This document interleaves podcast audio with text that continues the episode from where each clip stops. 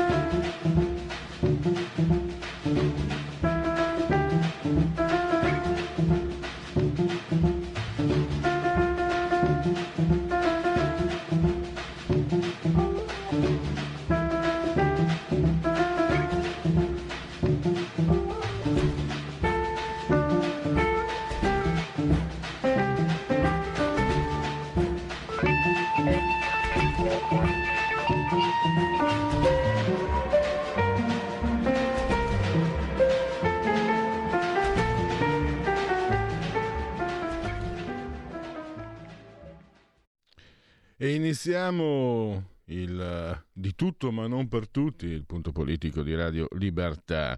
Oggi nel giorno della memoria vi faremo tra l'altro ascoltare e ringrazio davvero anche Federico che è stato davvero eh, molto rapido alle sollecitazioni, visto che era venuto a mancare o comunque non era a disposizione del materiale che pensavo fosse stato preparato, ma Federico ha rimediato, complimenti e grazie, perché vi faremo sentire non i miei intermezzi, quelli sciolti da me, musicali, ma bensì voci molto più importanti, le voci dei bambini e dei ragazzi della scuola ebraica di Roma, le loro testimonianze della Shoah. E vi faremo sentire un'altra cosa molto importante, anzi, dopo, anzi scusate, scusate, subito, subito vi faremo sentire un'altra voce molto importante, la giustizia. E lo faremo parlando di un un, lo possiamo chiamare dizionario, il devoto della giustizia penale, il titolo è Apertis Verbis. L'autore è Lorenzo Zilletti. Intanto ho messo in condivisione pagina Facebook la copertina del libro. Sono 400 lemmi eh, di natura giuridica che ci aiutano a dare il perimetro della giustizia italiana.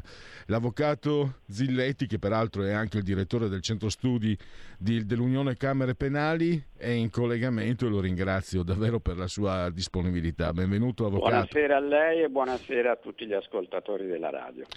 Allora, eh, segnalo anche che questo libro ha eh, la, pre- la, prefazione di Vittor- anzi la prefazione di Mattia Feltri, la premessa di Vittorio Coletti, ci sono anche le, delle illustrazioni e, mm, e, per Mimesis Editore 99 pagine 8 euro, quindi anche una spesa molto contenuta. Per un libro divertente ma anche per, per il linguaggio che lei ha scelto, avvocato, ma che parla di cose davvero ridendo castigat mores, no? si diceva io parlerei Avvocato, io partirei subito da quello che per me è una, un, fa, un, un, episodio che merita. 19 assoluzioni per Antonio Bassolino, 19 se vi sembrano poche. Sì, eh, lei... Allora, innanzitutto non terrorizziamo gli ascoltatori parlando, dire, di parole giuridiche. Ovviamente il tema è quello, il tema della giustizia penale, però eh, buona parte, la gran parte di quelle parole sono comprensibili a tutti e appunto una è questa, eh, Bassolino, che eh, abbiamo, io ho, ho, definito ripetendo 19 volte, scrivendo 19 volte la parola assoluzione, che sono le assoluzioni che sono conseguite ai 19 processi o gradi di processo che eh, Bassolino ha dovuto subire. E è un modo evidentemente polemico di sottolineare come sia veramente eh, preoccupante che la stessa persona eh, possa finire così tante volte sotto processo, che ci siano così tante assoluzioni e che però non succeda nulla.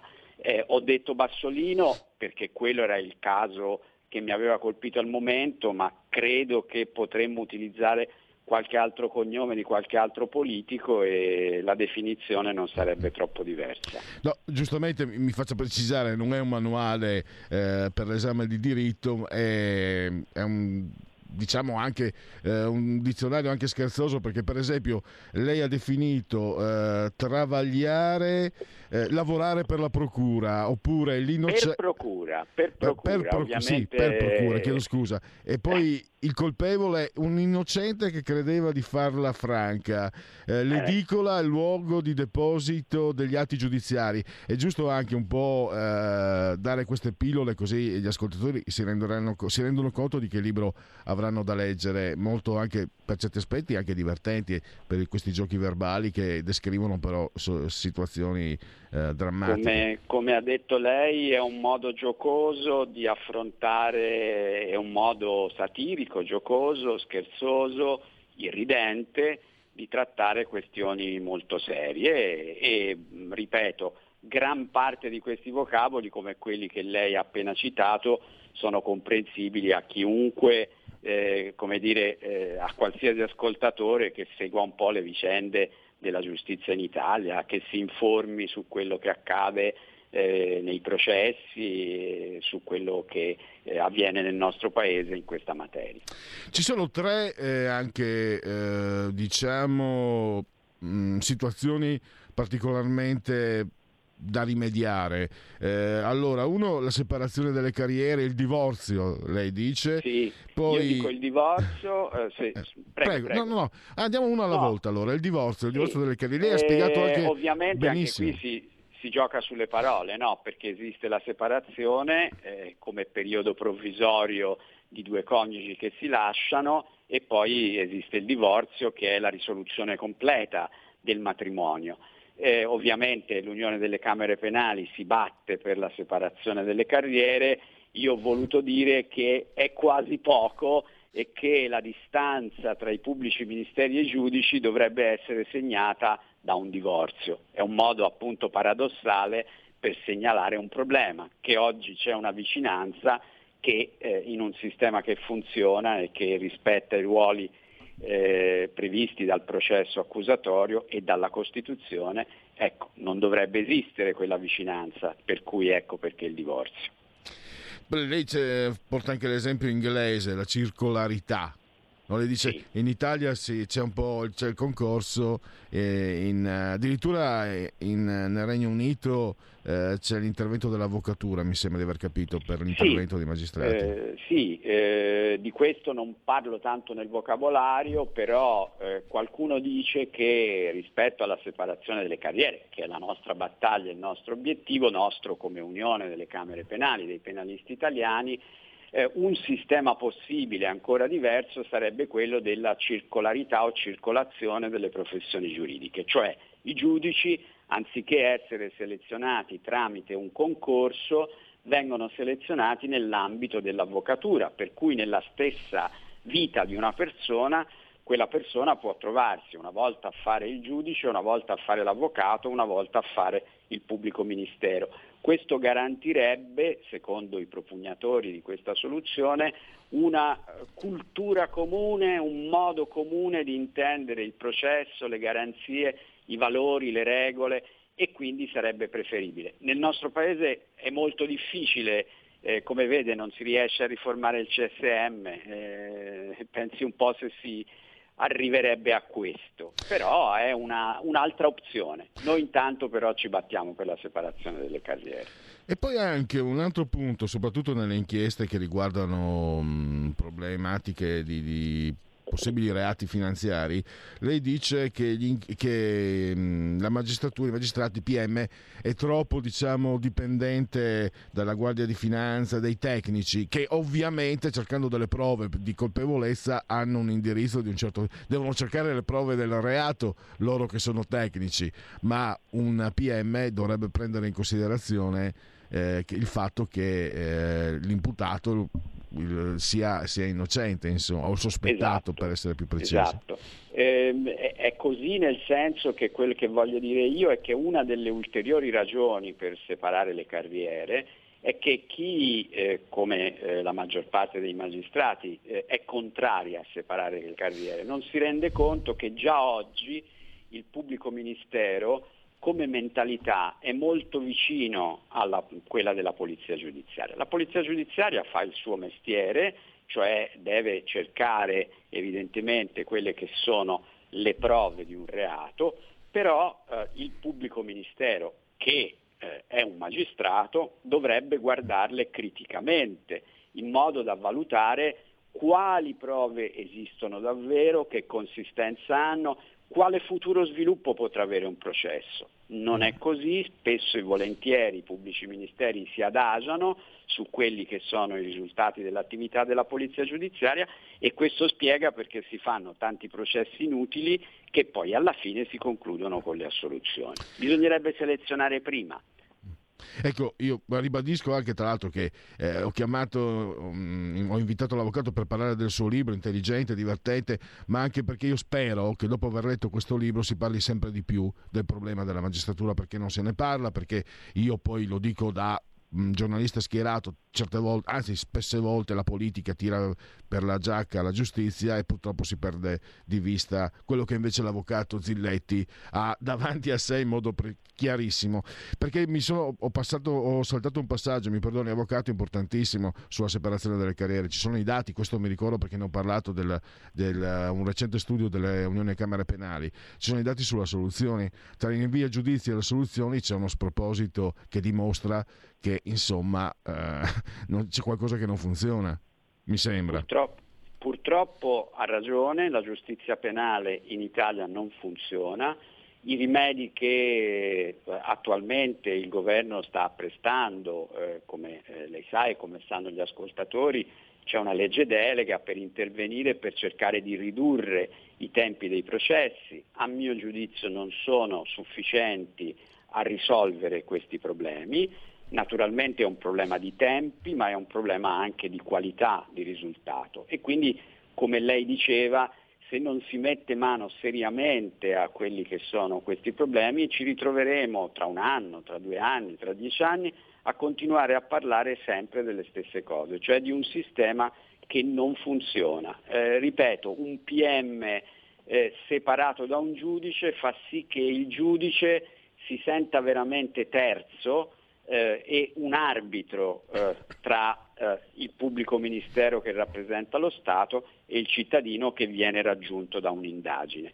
Il terzo non ha eh, scopi, no? non vuole raggiungere un risultato. Il terzo decide, fa il suo mestiere e giudica, condannerà i colpevoli auspicabilmente e assolverà gli innocenti. Se però il terzo sta dalla parte di uno dei due giocatori, eh, allora le cose si mettono male e nel nostro paese infatti vanno male. E adesso eh, parliamo di un altro punto eh, critico, la parte diciamo mediatica. Eh, credo che lei lo sappia, avvocato, no? mi hanno insegnato quando ho cominciato questo mestiere che una smentita è una notizia data due volte, in realtà riguarda anche la politica, non solo il giornalismo. Ecco, per un certo modo di dare la notizia di una soluzione, sembrerebbe quasi che una soluzione sul giornale diventi una, una condanna data due volte. Faccio l'esempio, se io fossi accusato e condannato per aver rubato una bicicletta, giornalista di Radio Libertà condannato per il drammatico furto di una bicicletta a un uh, giovane, eccetera, eccetera. Se poi venissi assolto, il, eh, sul giornale verrebbe fuori. Vi ricordate quel lurido giornalista di Radio Libertà che aveva rubato una bicicletta a un povero ragazzo? Vi ricordate quel crimine odioso? Ebbene, è stato assolto. Eh, non so se ho scherzato troppo, però... No, no, eh, lei gli... non ha scherzato. Basta aprire qualsiasi giornale o ascoltare trasmissioni che informano sugli esiti dei processi per rendersi conto che quello che lei ha detto è proprio così. Questo perché? Perché eh, per un eh, diciamo, eh, vizio del giornalista di giudiziaria che invece che seguire i processi ai dibattimenti e quindi invece di rendersi conto perché un processo finisce con una soluzione, e quindi magari, che so, eh, riportando le dichiarazioni di un test che ha portato l'alibi per lei che aveva rubato la bicicletta, oppure eh, sentendo che nel processo viene dimostrato che lei quel giorno stava negli Stati Uniti d'America e non aveva eh, potuto evidentemente rubare la bicicletta. Se partecipassero a questo ne scriverebbero spiegando anche all'opinione pubblica meglio perché una persona è stata assolta. Invece cosa fanno?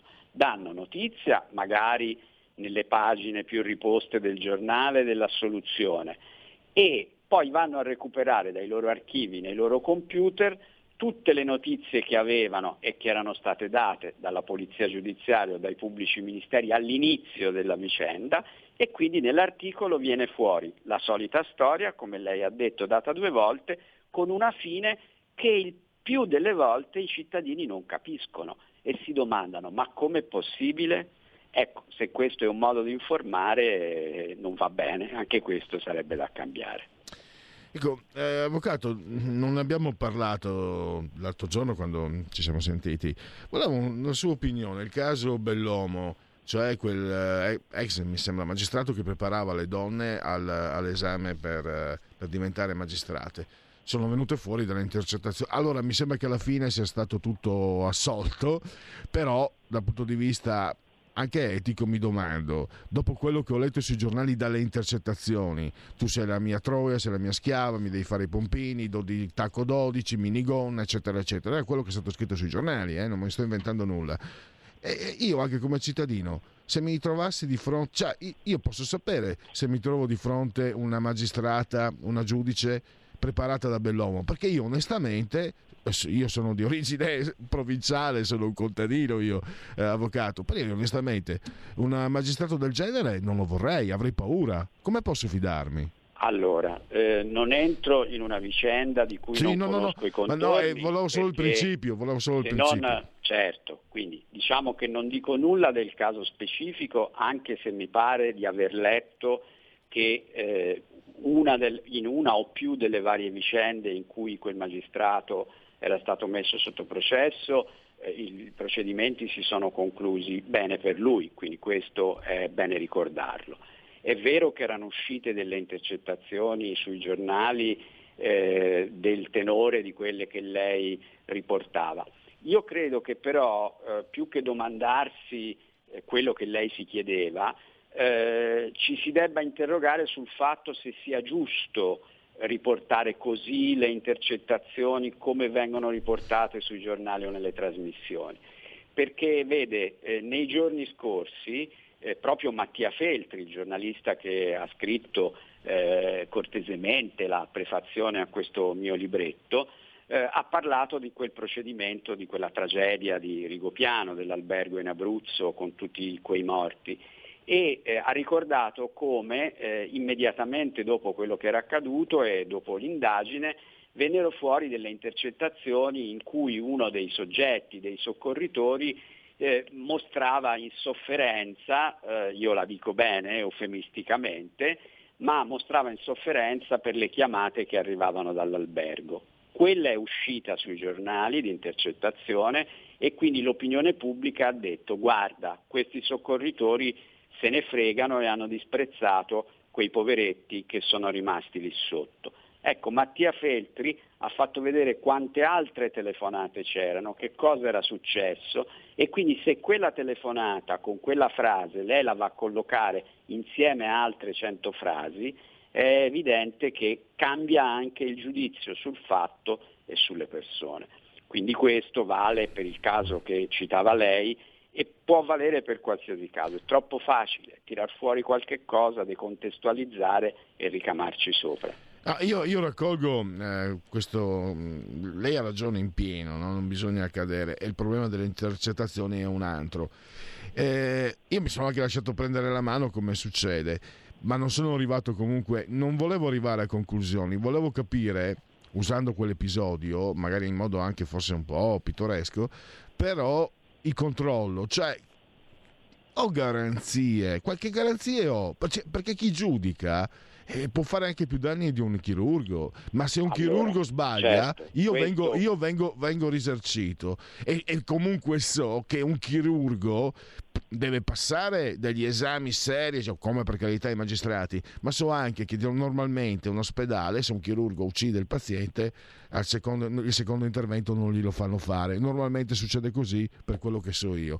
Un magistrato invece, leggiamo cose ogni giorno che ti fanno chiedere, ma chi li controlla? Chi, ha, cioè, chi controlla il controllore, no?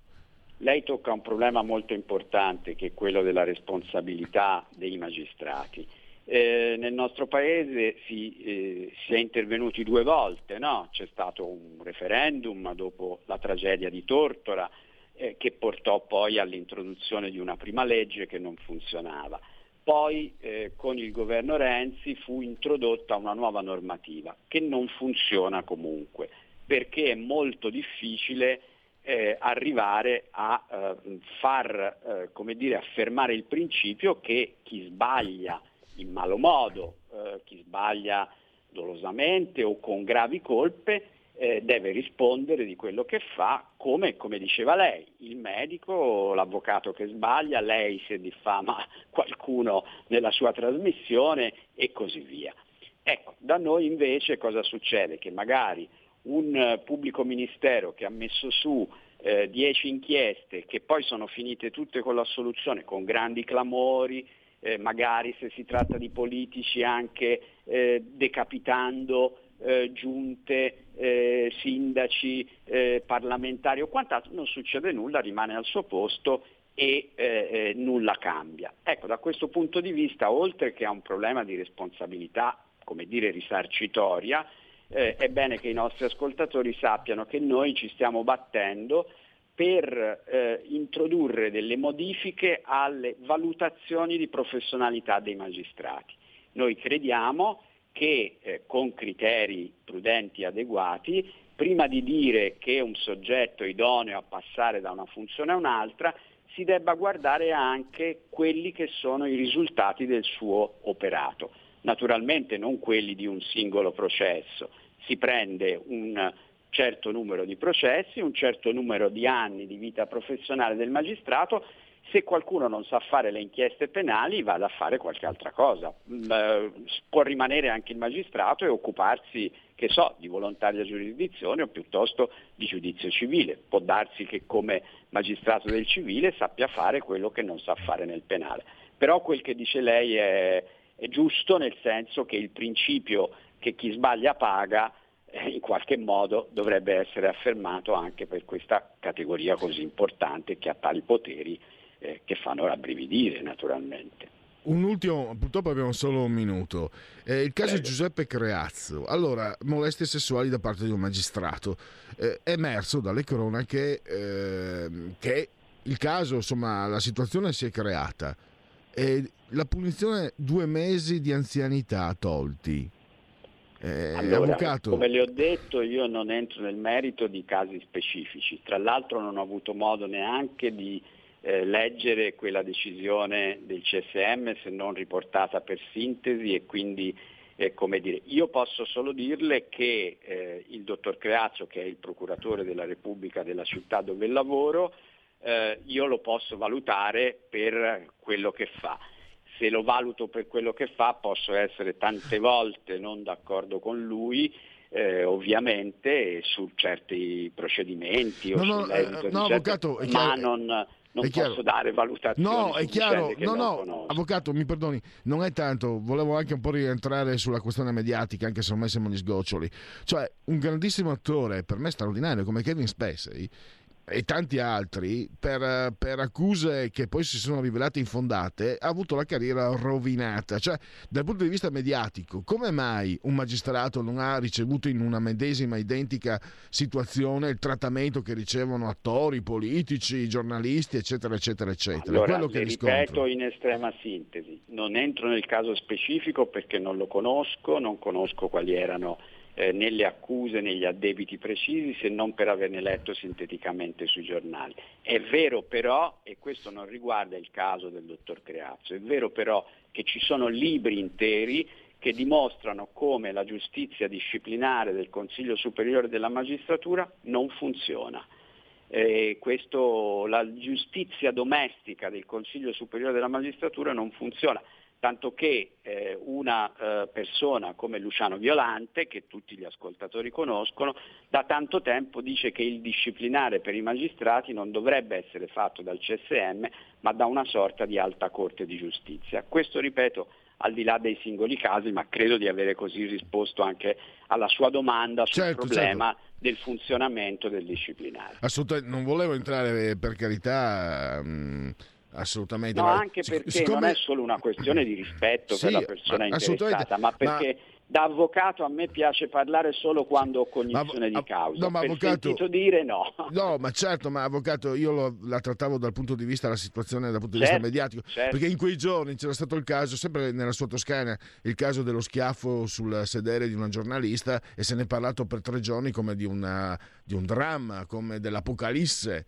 e invece di questa situazione non ne ha parlato nessuno. Poi eh, per carità tutti sono innocenti fino a prova contraria e questo... naturalmente diciamo, l'evento che lei ricordava cioè quell'accadimento sì, di sì. cui si è parlato tantissimo ricorda a tutti noi che eh, le donne a cui tutti vogliamo molto bene meritano il massimo rispetto e quindi dobbiamo soprattutto come dire, essere educati prima mm. ancora che arrivare poi alle vicende penali che certo. eh, si costruiscono sopra. Ma, no? eh, Questo è il principio. Eh, le donne meritano il massimo rispetto sia dai tifosi ma anche dai magistrati, mi permetta di dirlo. Allora. No, le donne e gli uomini eh, meritano il massimo rispetto dai magistrati. Esiste la presunzione di innocenza che naturalmente come dire, non è eh, non è declinabile in funzione del genere a cui, a, a cui, si appartiene, dovrebbe valere per tutti. Avvocato, purtroppo abbiamo sforato. Lorenzo Zilletti, Io apertis, apertis Verbis, Mimesis, editore, 8 euro 100 pagine, 99 eh, grazie ancora, lo trovate nelle librerie anche online ovviamente. Io ringrazio ancora l'avvocato Zilletti e spero di averlo nuovamente ospite perché la tematica della giustizia in, eh, secondo me è, è, basilare, è dirimente nella vita, nella vita pubblica e anche quella privata. Grazie ancora avvocato. Grazie a lei e buonasera a tutti gli ascoltatori. Stai ascoltando Radio Libertà. La tua voce libera, senza filtri né censura. La tua radio. Stai ascoltando Radio Libertà. La tua voce libera, senza filtri né censure. La tua radio.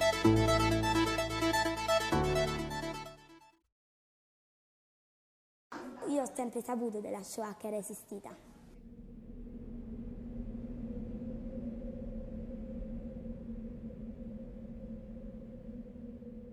Mi sono arrabbiata molto perché dovevano proprio scegliere noi e che cosa abbiamo fatto di male a loro. Non ho la risposta. non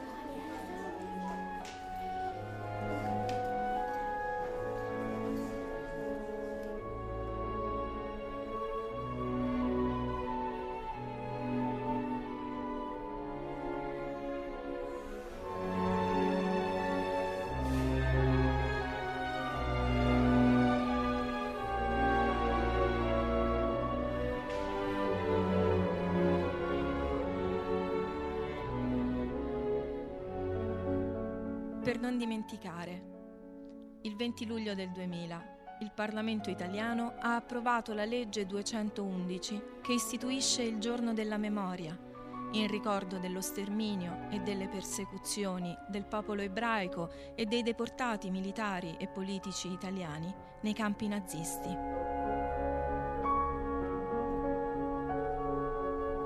Articolo 1.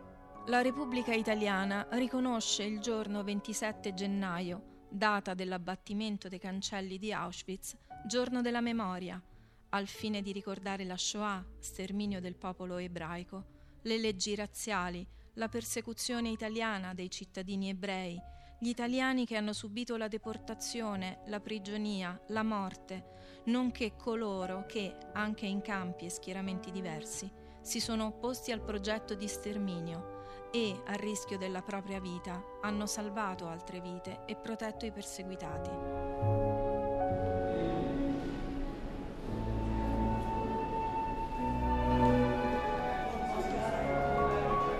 Mai dimenticherò quella notte, la prima notte nel campo, che ha fatto della mia vita una lunga notte e per sette volte sprangata. Mai dimenticherò quel fumo.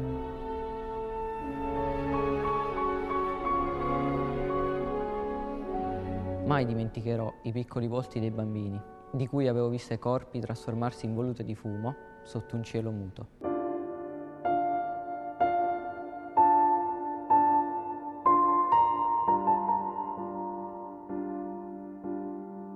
Mai dimenticherò quelle fiamme che bruciarono per sempre la mia fede.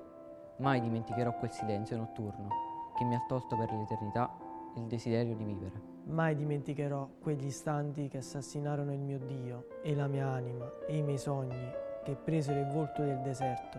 Mai dimenticherò tutto ciò, anche se fossi condannato a vivere quando Dio stesso. Mai.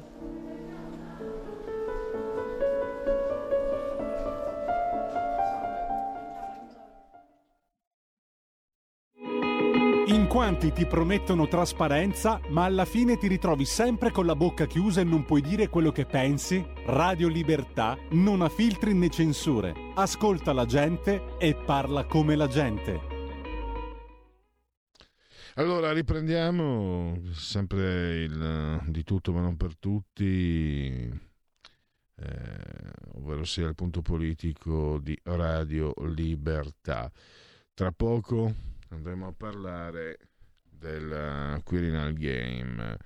Tra l'altro, um, grazie a, a Lorenzo 19.9 eh, ho, ho, trovato questa simpatica vignetta. Lucy Bumpelt dai Peanuts. Alexa scegli un presidente della Repubblica. L'ho provato a casa. Funziona? Lo sceglie. Lo sceglie, ma non, non, è un politico, è un direttore d'orchestra. Almeno l'Alexa della mia compagna ha risposto così. Non so se ogni Alexa ha una vita propria che diciamo si orienta in un determinato modo. Allora, noi avremo tra poco Pietro De Leo di, di, Libero, se volete intervenire potete farlo, come sempre, numeri aperti Whatsapp a vostra disposizione. Ecco qua il Quirinal Game. Oggi lo sapete, si è fatto anche mm, il nome di Sabino Cassese, poi c'è anche la responsabile Belloni, che è la, la, la direttora, direttrice eh, dei servizi segreti, quindi vabbè, diciamo che non è proprio il direttore dei servizi segreti che diventa presidente degli Stati Uniti, è un po' come il, il direttore del KGB che diventa capo del, del Cremlino. Ah, è successo. allora, chiedo scusa. Prima di passare la palla al prossimo ospite, mm, diamo anche qualche aggiornamento sul fronte delle notizie. L'ANSA, nuova fumata nera. A Mattarella questa volta 166 voti. Stallo tra i partiti, in campo anche Belloni, Elisabetta. Mattarella combattere ogni germe di razzismo dalla scuola e poi ehm, andiamo anche qui, c'è anche una, una lapide, Luciana Pacifici, nata 1943 arrestata 6 dicembre 1943, deportata ad Auschwitz, assassinata. Quirinale, il film della giornata, Draghi telefona a Berlusconi, Lavrov, no di NATO, no comment di NATO e Stati Uniti sulla questione principale. Le risposte degli Stati Uniti alle richieste di garanzia sulla sicurezza da parte di Mosca rendono possibile prevedere un dialogo, dialogo serio, ma su questioni secondarie, sostiene il ministro degli esteri russo. Putin andrà in Turchia su invito di Erdogan per trovare una mediazione sull'Ucraina. Sileri nelle prossime settimane cambiamento delle nostre vite. Eh, mappa ECDC, mai così tanti territori in rosso scuro, una mappa europea sulla diffusione del virus. Dopo 13 settimane la curva cala, Gimbeck rollano le prime dosi.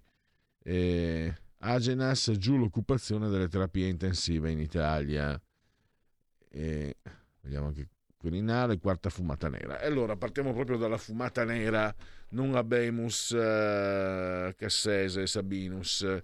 E allora abbiamo il, l'inviato di Libero per, uh, e anche un po' di nostro di Radio Libertà uh, al Quirinale, vale a dire Pietro De Leo in collegamento, che ringrazio sempre per la sua squisita disponibilità. Ciao Pietro. Grazie, buon pomeriggio a voi, grazie a voi per l'invito. Allora, come era prevedibile, eh, fumata, fumata nera. Ieri hai letto nei voti, eh, Pietro, no? e, ehm, adesso metto in condivisione anche il tuo articolo che è apparso oggi sulle pagine di Libero, eh, hai letto dei segnali, no? Voti, i voti eh, a Mattarella che aumentano, eh, poi abbiamo addirittura ehm, Crosetto che ha più voti, lui, ha più voti eh, il doppio, più del doppio, no, il doppio quasi dei voti dei grandi elettori di Fratelli d'Italia, lui che è di Fratelli d'Italia, chissà dove li ha presi.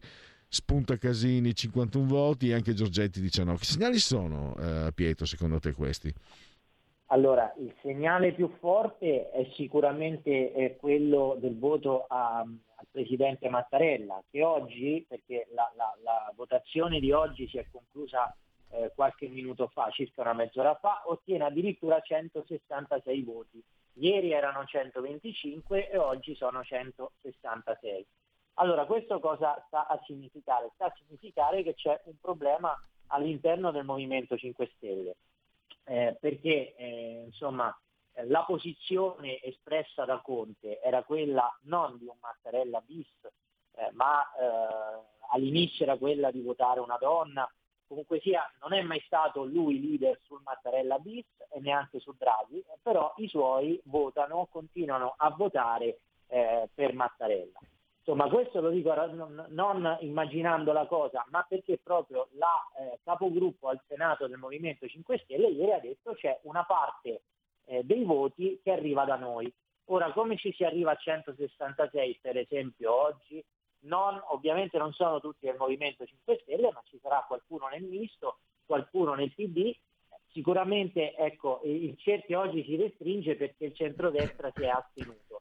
Comunque c'è un grande problema nel Movimento 5 Stelle. Oggi addirittura hanno dato una indicazione di voto piuttosto surreale, eh, a conferma del disagio, perché hanno, hanno, di, hanno dato indicazione per la scheda bianca, eh, dicendo però che in ogni caso eh, si poteva anche compiere una scelta di coscienza, che vuol dire noi vi diciamo scheda bianca, però voi fate come vi pare. Allora è chiaro che un'indicazione del genere è un po' il sintomo di, di, di un certo disagio interno. Eh, poi eh, per quanto riguarda gli altri voti, eh, allora oggi già la partita ovviamente è cambiata, però insomma ci sono 19 eh, voti per esempio a Giorgetti che è quello che riguarda eh, il tema che riguarda la Lega, è chiaro che eh, insomma in un partito così grande c'è anche una parte che ha un taglio eh, molto più eh, filogovernativo e quindi probabilmente ha voluto dare un suo segnale, ma eh, è un segnale che non mi pare stravolgente rispetto né al quadro interno né al quadro generale. E poi c'è stata questa, ehm, eh, que- questa, questa eh, sortita di Fratelli d'Italia che distaccandosi dal resto della coalizione che ieri ha scelto la scheda bianca, ha calato questo nome di bandiera Crosetto che ha raccolto, eh, come ricordavi giustamente, il doppio eh, quasi, un po' meno eh, dei, dei, voti. Ne ha presi 114 se non erro e loro, Fratelli d'Italia, ha 63 grandi elettori. Ma ci troviamo di fronte ad, una, ad un profilo che non è un profilo marcatamente identitario, è un profilo, lo ricordiamo, che viene da una storia di centro centro barra centrodestra perché eh, ha militato tanti anni in Forza Italia, quindi è chiaro che eh, sia un nome eh, plurale. Oggi però appunto c'è tutta un'altra partita perché il centrodestra ha scelto di astenersi, ci sono ancora molti voti eh, su, come ricordavo, su Mattarella, oggi ha fatto l'ingresso eh, il magistrato Nino Di Matteo che ha preso 56 voti e che era il candidato di alternativa, cioè gli ex grillini, e Casini che ieri ne ha presi 51, oggi ne ha presi 3. Quindi questo vuol dire che eh, al di là della contabilità di questi minuti, eh, bisogna dire che mentre ieri ancora vorticavano dichiarazioni, nomi, eh, figure, eccetera, in queste ore è tutto silenziato. Quindi questo potrebbe essere un segnale che veramente si sta andando a chiudere la partita. Eh, registriamo questo, questa, questo, silenzio che ha coperto i tre nomi avanzati ieri dal centro-destra, Letizia Moratti, eh, poi Nordio e l'ex presidente del, del Senato. Eh, era, forse era preventivabile, ma che segnale è questo? Cioè proprio la, come si, di, come si diceva nel gergo giovanilista dei, dei, miei anni, li ha proprio scansati, insomma, li rimba, anzi li ha rimbalzati la sinistra, questi tre nomi, pur, pur, pur ne, con tutta la loro rilevanza, con la loro Marcello Pera, eccetera, Tiziano Maratti, insomma, eh, sono nomi che forse non meritavano un, un... No, no, assolutamente non meritavano, ma sappiamo bene quale sia stato l'approccio della sinistra per condurre la trattativa di, dell'elezione del Colle. Eh, o, o, o, è uno della mia area oppure non, è, oppure non, è, adatto in nessun modo, o è qualcuno che ha avuto a che fare con me oppure non è, è adatto in nessun modo. Va detto però che ehm, eh, nel centro-sinistra c'è un atteggiamento diverso tra Letta e Conte perché tra i due Conte eh, si è dimostrato quello più propenso al dialogo, quindi ha avuto un atteggiamento più aperturista, mentre Letta ha avuto un atteggiamento veramente da barricata tipica del, del, del PD, della seconda, di derivazione della seconda Repubblica, mentre Conte che evidentemente è più nuovo, più, eh, più recente no, alla politica, ha avuto un atteggiamento più dialogante, però fatto sta che siamo arrivati alla quarta votazione e ormai siamo arrivati alla quinta senza che eh, si, eh, si, si, chiudesse un accordo. Ora ci sono altri nomi in campo, quelli che ricordavi tu, che sono autorevolissimi e, e del tutto capaci sarebbero stati di eh, avere un incarico del genere, ormai sono tramontati, ora pare si stia ragionando su altri nomi. Eh, insomma, sono usciti, quindi eh, senza nessun problema li possiamo dire. Eh, c'è il nome di, di Sabino Cassese, eh, c'è il nome di Elisabetta Belloni, pare stia eh, calando di quotazioni ma comunque ancora in campo Casini e poi c'è eh, il Mattarella bis e c'è anche Amato. Quindi il campo si è restretto a questi 4-5 nomi.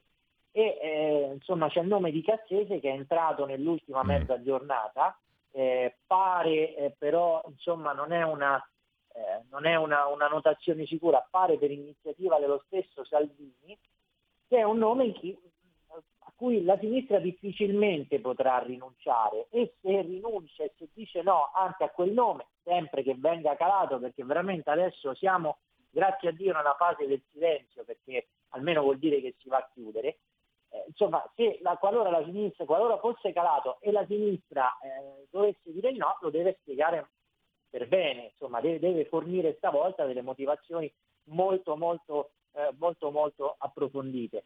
Cioè, l'unico tema, l'unico stavolta che potrebbe dire un no secco a Cassese è Conte, perché ricordiamo che il professor Cassese, già giudice eh, della Corte Costituzionale, aveva bastonato a suoni editoriali e partecipazioni TV il ricorso ai DPCM.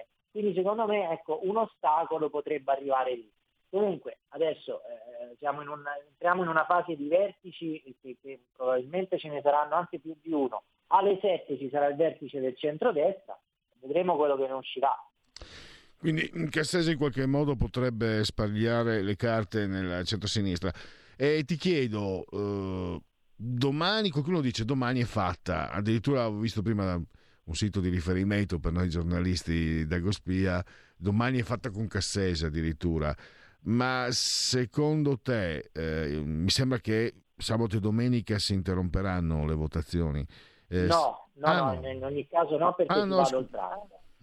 Ah, quindi no, no, no, allora errore mio, svista mia, pensavo che si che si interrompessero, come si fa per le consultazioni quando si forma un governo. Quindi, quindi, domani potrebbe essere, potrebbero aver voglia di andare a trascorrere un weekend tra i propri cari, i, i grandi elettori, e quindi domani potrebbe essere la giornata decisiva. Cioè, domani tu magari qui eh, ai nostri microfoni potresti annunciare il nuovo presidente? Eh, oddio, non ho questa, per, per, carità, insomma, non ho questa, questa autorevolezza. Eh, potremmo arrivarci domani. Adesso eh, c'era anche un, eh, un, tema ulteriore, cioè la richiesta di fare due votazioni in un giorno, richiesta che oggi è arrivata anche dal centrodestra perché se ne sta facendo una al giorno, quindi la chiedevano di portarne eh, due eh, in un giorno. Vediamo. Insomma, io credo che domani, massimo sabato, dovremmo arrivare anche perché io non ho nessuna... Eh, sono, so, sono, molto laico su questo, quindi non, ho, non, non inorridisco se si dovesse andare oltre, però insomma eh, più che altro il tema è che eh, al di là del, del, del, gioco del Quirinale abbiamo un governo che eh, ovviamente adesso è in stand-by. E ci sono delle ehm, caratterizzazioni internazionali, se pensiamo alla, alla, al rischio guerra in Ucraina, se pensiamo a tutto il discorso delle materie prime che impongono di avere un governo che funzioni. Quindi ecco, insomma, prima si arriva a questo punto e meglio è, anche se poi eh, dipende da, da molti fattori. E in ultimo, poi ti lascio i tuoi impegni. Ehm, venenum ma è il colpo dello scorpione. Cioè, Matteo Renzi forse eh, è anche quello che ha tra i partecipanti a questa diciamo, partita a scacchi, quello che ha più esperienza, quello che ha fatto salire Mattarella. Eh, ti aspetti un, uh, un, un, coup de théâtre da parte di Renzi o, o il, la mossa del cavallo da parte di Renzi? Possiamo, possiamo aspettarcela una cosa che sparigli e che gli faccia portare a casa il risultato come è successo sette anni fa? Beh, eh, Renzi in questa fase, allora, lui non ha, num- non ha molti numeri, anche lui difficoltà a tenere delle truppe, però sa utilizzare molto bene i numeri che non ha, perché insomma è un attore in campo, anche se lui si sternisce un po' su questo punto, eh, sa molto padroneggiare le, le, le logiche di palazzo, dipenderà tutto dal nome, perché è chiaro che se il nome alla fine sarà Casini, cosa che in queste ore sembra un po' improbabile, ma comunque ancora non è del tutto eh, escluso, insomma, no? fino alla fine, se sarà Casini sarà sicuramente una, una, una, vittoria da parte sua che ha sempre portato quel nome. Vedremo, insomma, eh, poi bisognerà capire, lo capiremo dal nome e dalla dinamica delle ultime ore. Però senz'altro è, è stato un interlocutore che anche in questa fase ha avuto una sua centralità. Ad esempio, eh, anche quando, eh, eh, malgra- anche eh, diciamo, eh, malgrado rispetto al centrodestra, perché quando era stato timidamente eh, posto sul tavolo il nome eh, di eh, Frattini, ha fatto subito asse con il suo vecchio nemico Letta e l'ha bloccato. Quindi insomma Renzi, nonostante le percentuali non gli sorridano, c'è ancora e esercita ancora il suo ruolo. E poi c'è naturalmente sempre Mattarella che potrebbe che potrebbe, come dire, eh, richiamare gli scatoloni. È un'ipotesi che continua. Che se, è un'ipotesi, mi sembra che anche, che anche, tu, Pietro, continui. È un po', chiamiamolo l'asso nella manica, insomma, è quello che potrebbe sbucare sempre in ogni momento, in qualsiasi. Io non ho mai smesso di, di, di credere che questa ipotesi sia sul tavolo, poi vediamo, insomma, però e anche i voti lo dimostrano che comunque c'è, un, c'è una voglia di una parte del Parlamento di, riavere, di avere Mattarella, continuare ad avere Mattarella quantomeno fino all'anno prossimo.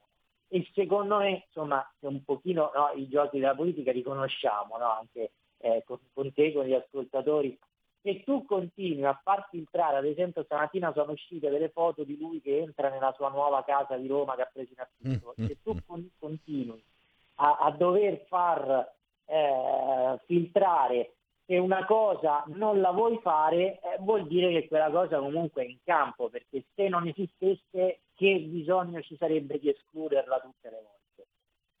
Esatto, esatto. Allora, intanto ci fermiamo. Ringrazio Pietro De Leo de, de, di Libero e, e, che ci coadiuva veramente eh, molto molto molto valorosamente in questa eh, tutto il colle minuto per minuto. Grazie Pietro e a risentirci Grazie. a domani. Grazie a voi, buon proseguimento.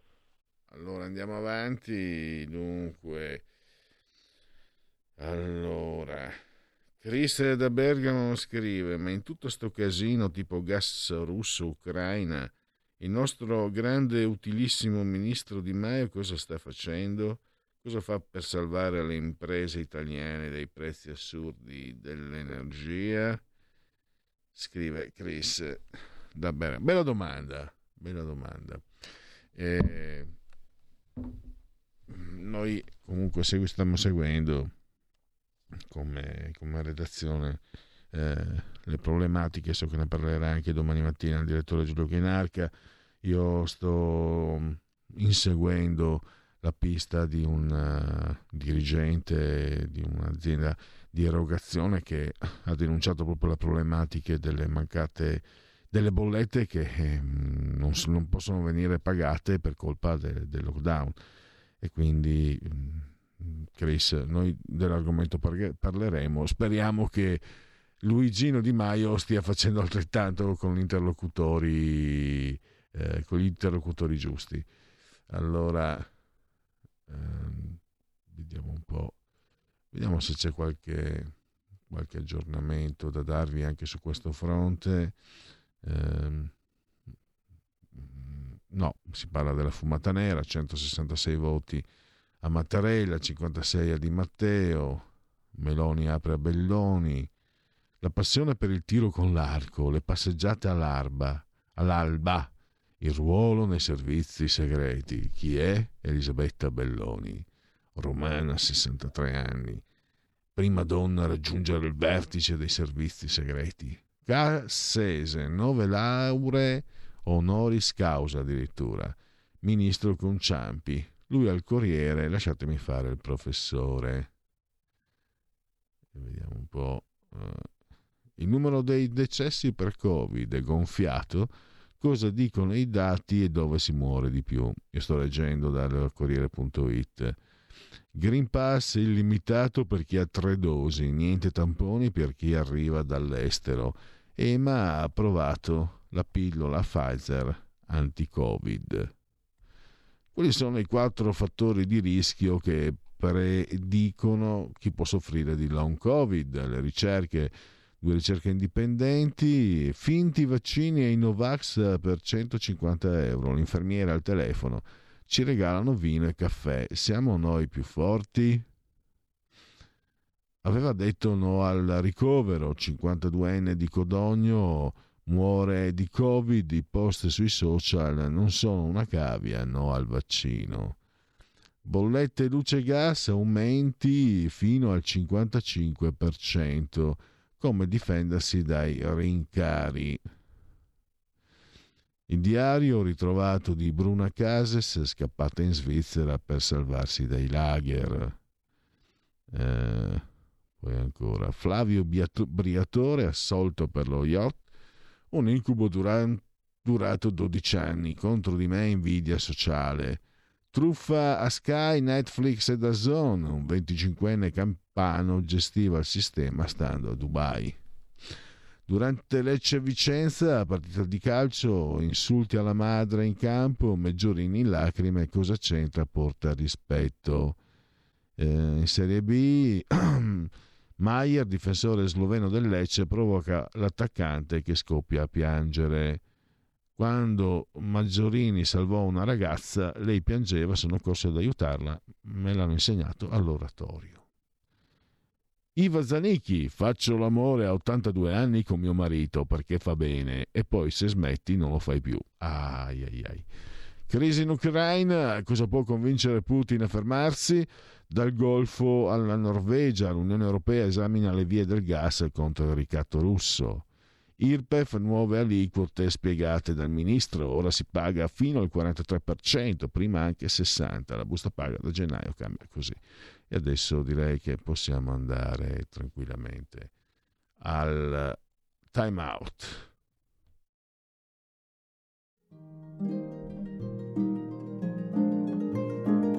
Cari ascoltatori, vi ricordiamo che l'angolo della musica classica, condotto in studio da Auretta Pierotti Cei, cambia orario. Andrà in diretta ogni sabato a partire dalle 13. Appuntamento con la grande musica.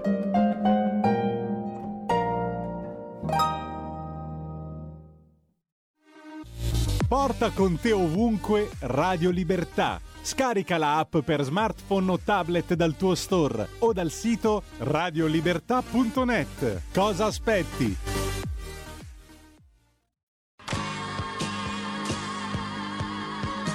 Davide Volpin, un'ora in diretta nel passato per non dimenticare i grandi artisti e la loro grande musica. Ogni sabato dalle 17 alle 18, spazio pomeriggio su Radio Libertà.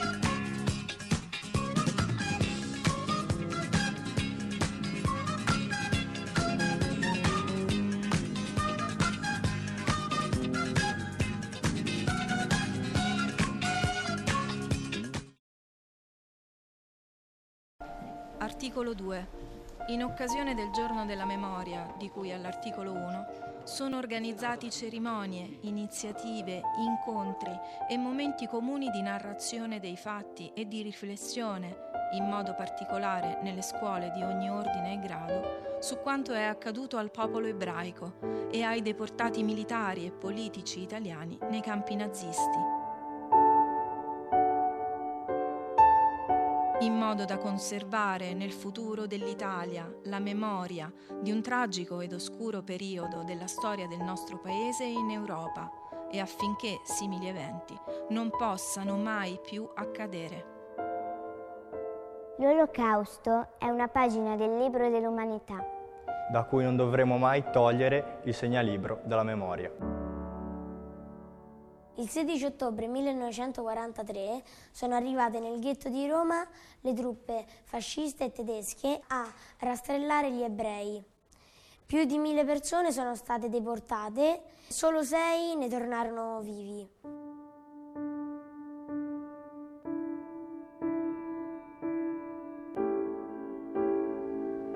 Nella mia famiglia è stato deportato il mio bisnonno da parte di mio padre, ancora non riusciamo a scoprire dove è stato deportato, se è stato ucciso, impiccato o morto nelle camere a gas. Il nonno Rubino aveva un suo magazzino dove si è nascosto, però a causa di una spiata fu deportato dai tedeschi ad Auschwitz. Un signore aveva detto a mio nonno di dire ai tedeschi che sapeva fare molte cose e perciò loro lo avevano messo in una fabbrica a lavorare dove c'erano i cannoni. Il mio bisnonno ha, ha, detto ai tedeschi di prendere se stesso al posto della mia bisnonna e mio nonno. Questo è mio nonno Claudio, che lui non ne vuole parlare di queste cose perché quando è successo aveva sette anni, mh, mm, si sente proprio male quando lo parla, invece mia nonna ne parlava solamente che non vuole entrare proprio nei dettagli particolari. Mio nonno è stato deportato per via di una spiata di un eh, bambino molto piccolo perché a questo bambino era stato promesso dalla Gestapo eh, era stato promesso che gli avrebbero regalato uno o due gelati, tipo un gelato oggi, un gelato domani, se gli avessero detto che c'era qualcuno con documenti falsi.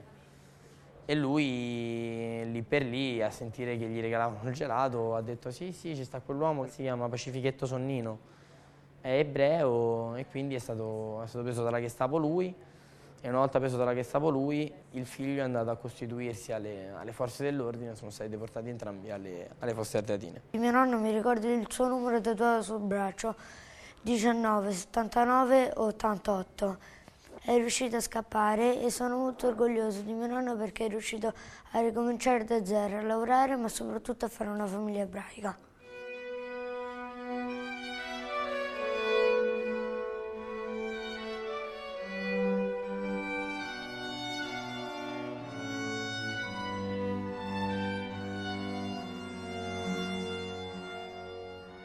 Riconoscimento della dignità inerente a tutti i membri della famiglia umana e dei loro diritti uguali ed inalienabili costituisce il fondamento della libertà, della giustizia e della pace nel mondo. Il disconoscimento e il disprezzo dei diritti umani hanno portato ad atti di barbarie che offendono la coscienza dell'umanità l'avvento di un mondo in cui tutti gli uomini possano godere della libertà di parola e di credo e della libertà dal bisogno e dal timore è stato proclamato la più alta aspirazione dell'uomo. Quando vediamo delle foto della, della Shoah o, o, del giorno della memoria ci viene, oddio no, non la vedo più, non, sono troppo piccola, invece no, dobbiamo, dobbiamo avere forza di ricordare. Il giorno della memoria è importante per avere comunque fiducia che qualcosa comunque migliorerà. Comunque non c'era bisogno di fare quello che hanno fatto i tedeschi secondo me. Stai ascoltando Radio Libertà. La tua voce libera, senza filtri né censura. La tua radio. Ed ecco, riprendiamo la diretta sempre su Radio Libertà. Stiamo facendo sentire le voci eh, dei, di questi bambini che ricordano la Shoah e sentiamo anche le vostre voci se volete intervenire. Tanto c'è già una telefonata. La parola a chi ce l'ha? Pronto? Eh, chi vuol che sia. Radio ecco. Manzoni Libertà. Ciao. allora, no, scusa, la mia domanda, che potrebbe essere banale, ma che cazzo ci hanno fatto gli ebrei? Cioè, abbiamo lo stesso Dio. Poi loro non hanno riconosciuto il figlio di Dio, ma hanno lo stesso Dio, che è uguale perché c'erano su con gli ebrei? Questo non l'ho mai capito. Vabbè, questa è la prima domanda. La seconda, eh, la seconda è dura. La seconda è dura, mi fa male la gamba. Ho fatto la riabilitazione oggi, adesso mi fa male la gamba, me ne vado a testa di taxi. Mm, no, non, non, non, neanche... Manzoni, ripeti? Niente. Niente. Ehm, no, pensavo di essere vecchio io, eh, però non ho capito, ma se non ha sentito neanche Federico. Eh, è che è sempre molto, molto ventoso, evidentemente deve essere anche la zona. Allora, andiamo, andiamo avanti. Mm, ancora, c'è un, c'è un vostro intervento Qui Edi scrive, adesso lo saluto, com'è possibile non eleggere un presidente di centrodestra quando in 31 anni e mezzo la sinistra ha messo sempre su i suoi uomini? Eh, eh, bella domanda. Eh, tanto lo si è anche, no, si è anche visto, appena hanno fatto il nome di, di Marcello Pera, se ne parlava ieri anche con De Leo il direttore dell'Espresso, allora ha attaccato Letizia Moratti per una cosa in campagna elettorale di 11 anni fa con Pisapia, ripeto, tanto non era una cosa infondata, era una cosa che non aveva, cioè era, era stato veramente indagato, era incappato in, in, in, mezzo a un'inchiesta per terrorismo. Poi naturalmente non c'entrava nulla, Pisapia, l'ex sindaco di Milano, eh, Letizia Moratti sbagliò mh, portando avanti questa accusa, ma non era esattamente il modo in cui eh, non aveva agito esattamente nel modo in cui il direttore dell'Espresso l'aveva eh, risumata. Poi comunque in campagna elettorale, 11 anni fa, l'avevano già pronta in canna. Eh, su Marcello Pera, che è uno studioso, subito delle dichiarazioni su Bergoglio. Cioè, eh, ripeto, uh, su non hanno mai scritto mezzo rigo. Devo dire anche la verità, però, eh, me ne dispiace. Non ha mai scritto mezzo rigo nemmeno nessun giornale di centrodestra, cioè comunque non di sinistra. Credo che la storia dell'uranio impoverito di Sergio Mattarella l'abbiate sentita solamente da Radio Libertà e basta. E io credo che sia invece un episodio molto pesante, molto serio, molto luttuoso, molto drammatico e credo che eh, la figura di Sergio Mattarella ne esca a pezzi da quell'esperienza. Siamo veramente nella più mh, trita immagine eh, della Prima Repubblica di potenti che coprono responsabilità, eh, anzi di persone, di politici che si prestano a coprire le responsabilità di potenti pur di mantenere lo status quo. E quindi vuol dire, in ogni caso, che ecco, ecco, il pensiero è questo, poi un pensiero in libertà. Io, se entro nella testa di un candidato, possibile candidato, eh, diciamo di centrodestra, presidente eh, della Repubblica, eh, io direi di no. Io direi di no, perché la sinistra ha ancora in mano la RAI, eh, guardate lì la Maggioni ancora lì, non si sa che titolo ancora lì, era diventata presidente della RAI, è andato tutto malissimo. Hanno, ho visto anche che hanno perso, la RAI ha perso anche la Coppa Italia.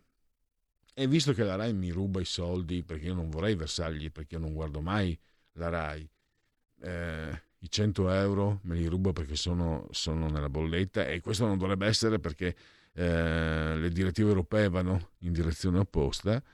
Eh, ah, vorrei capire com'è possibile che la RAI non offra nemmeno questo briciolo di servizio, questo mese e mezzo di calcio, visto che l'Italia è un paese di decine e decine di milioni di, di tifosi.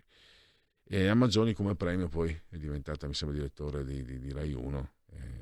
è quella fa quando, era quella che da presidente della RAI quando facevano dei servizi su quando facevano le elezioni su Trump eh, faceva il tifo come non ho visto neanche in curva eh, i peggiori tifosi. Ovviamente contro Trump. Faceva il tifo per chi? per quello che ha scorreggiato in faccia Camilla Parker Bow. Non va bene scorreggiato. Si, si è espresso in rumorose spero anche non fetide flatulenze per la povera Camilla Parker, Parker Bow. Monica Mazzoni ha tifato per quel personaggio lì, non so se, eh, se, mi spiego. Tra l'altro ho letto anche l'informazione che eh, sono aumentati, pensate, negli Stati Uniti sono aumentati di smisura gli arresti di clandestini.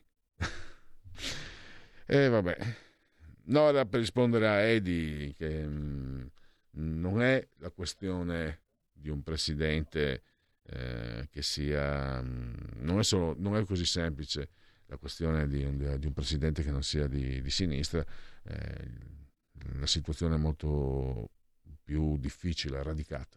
C'è una telefonata e poi partiremo anche con le rubriche. Pronto? Guadagna Libera, Roby Bergamo. Salve. Ciao Pellegrini. Ciao.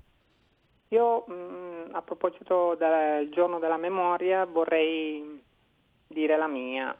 Mm, forse vado un po' controcorrente, però se fossi un parente di uno deportato vorrei eh, non un colpevole, ma il colpevole.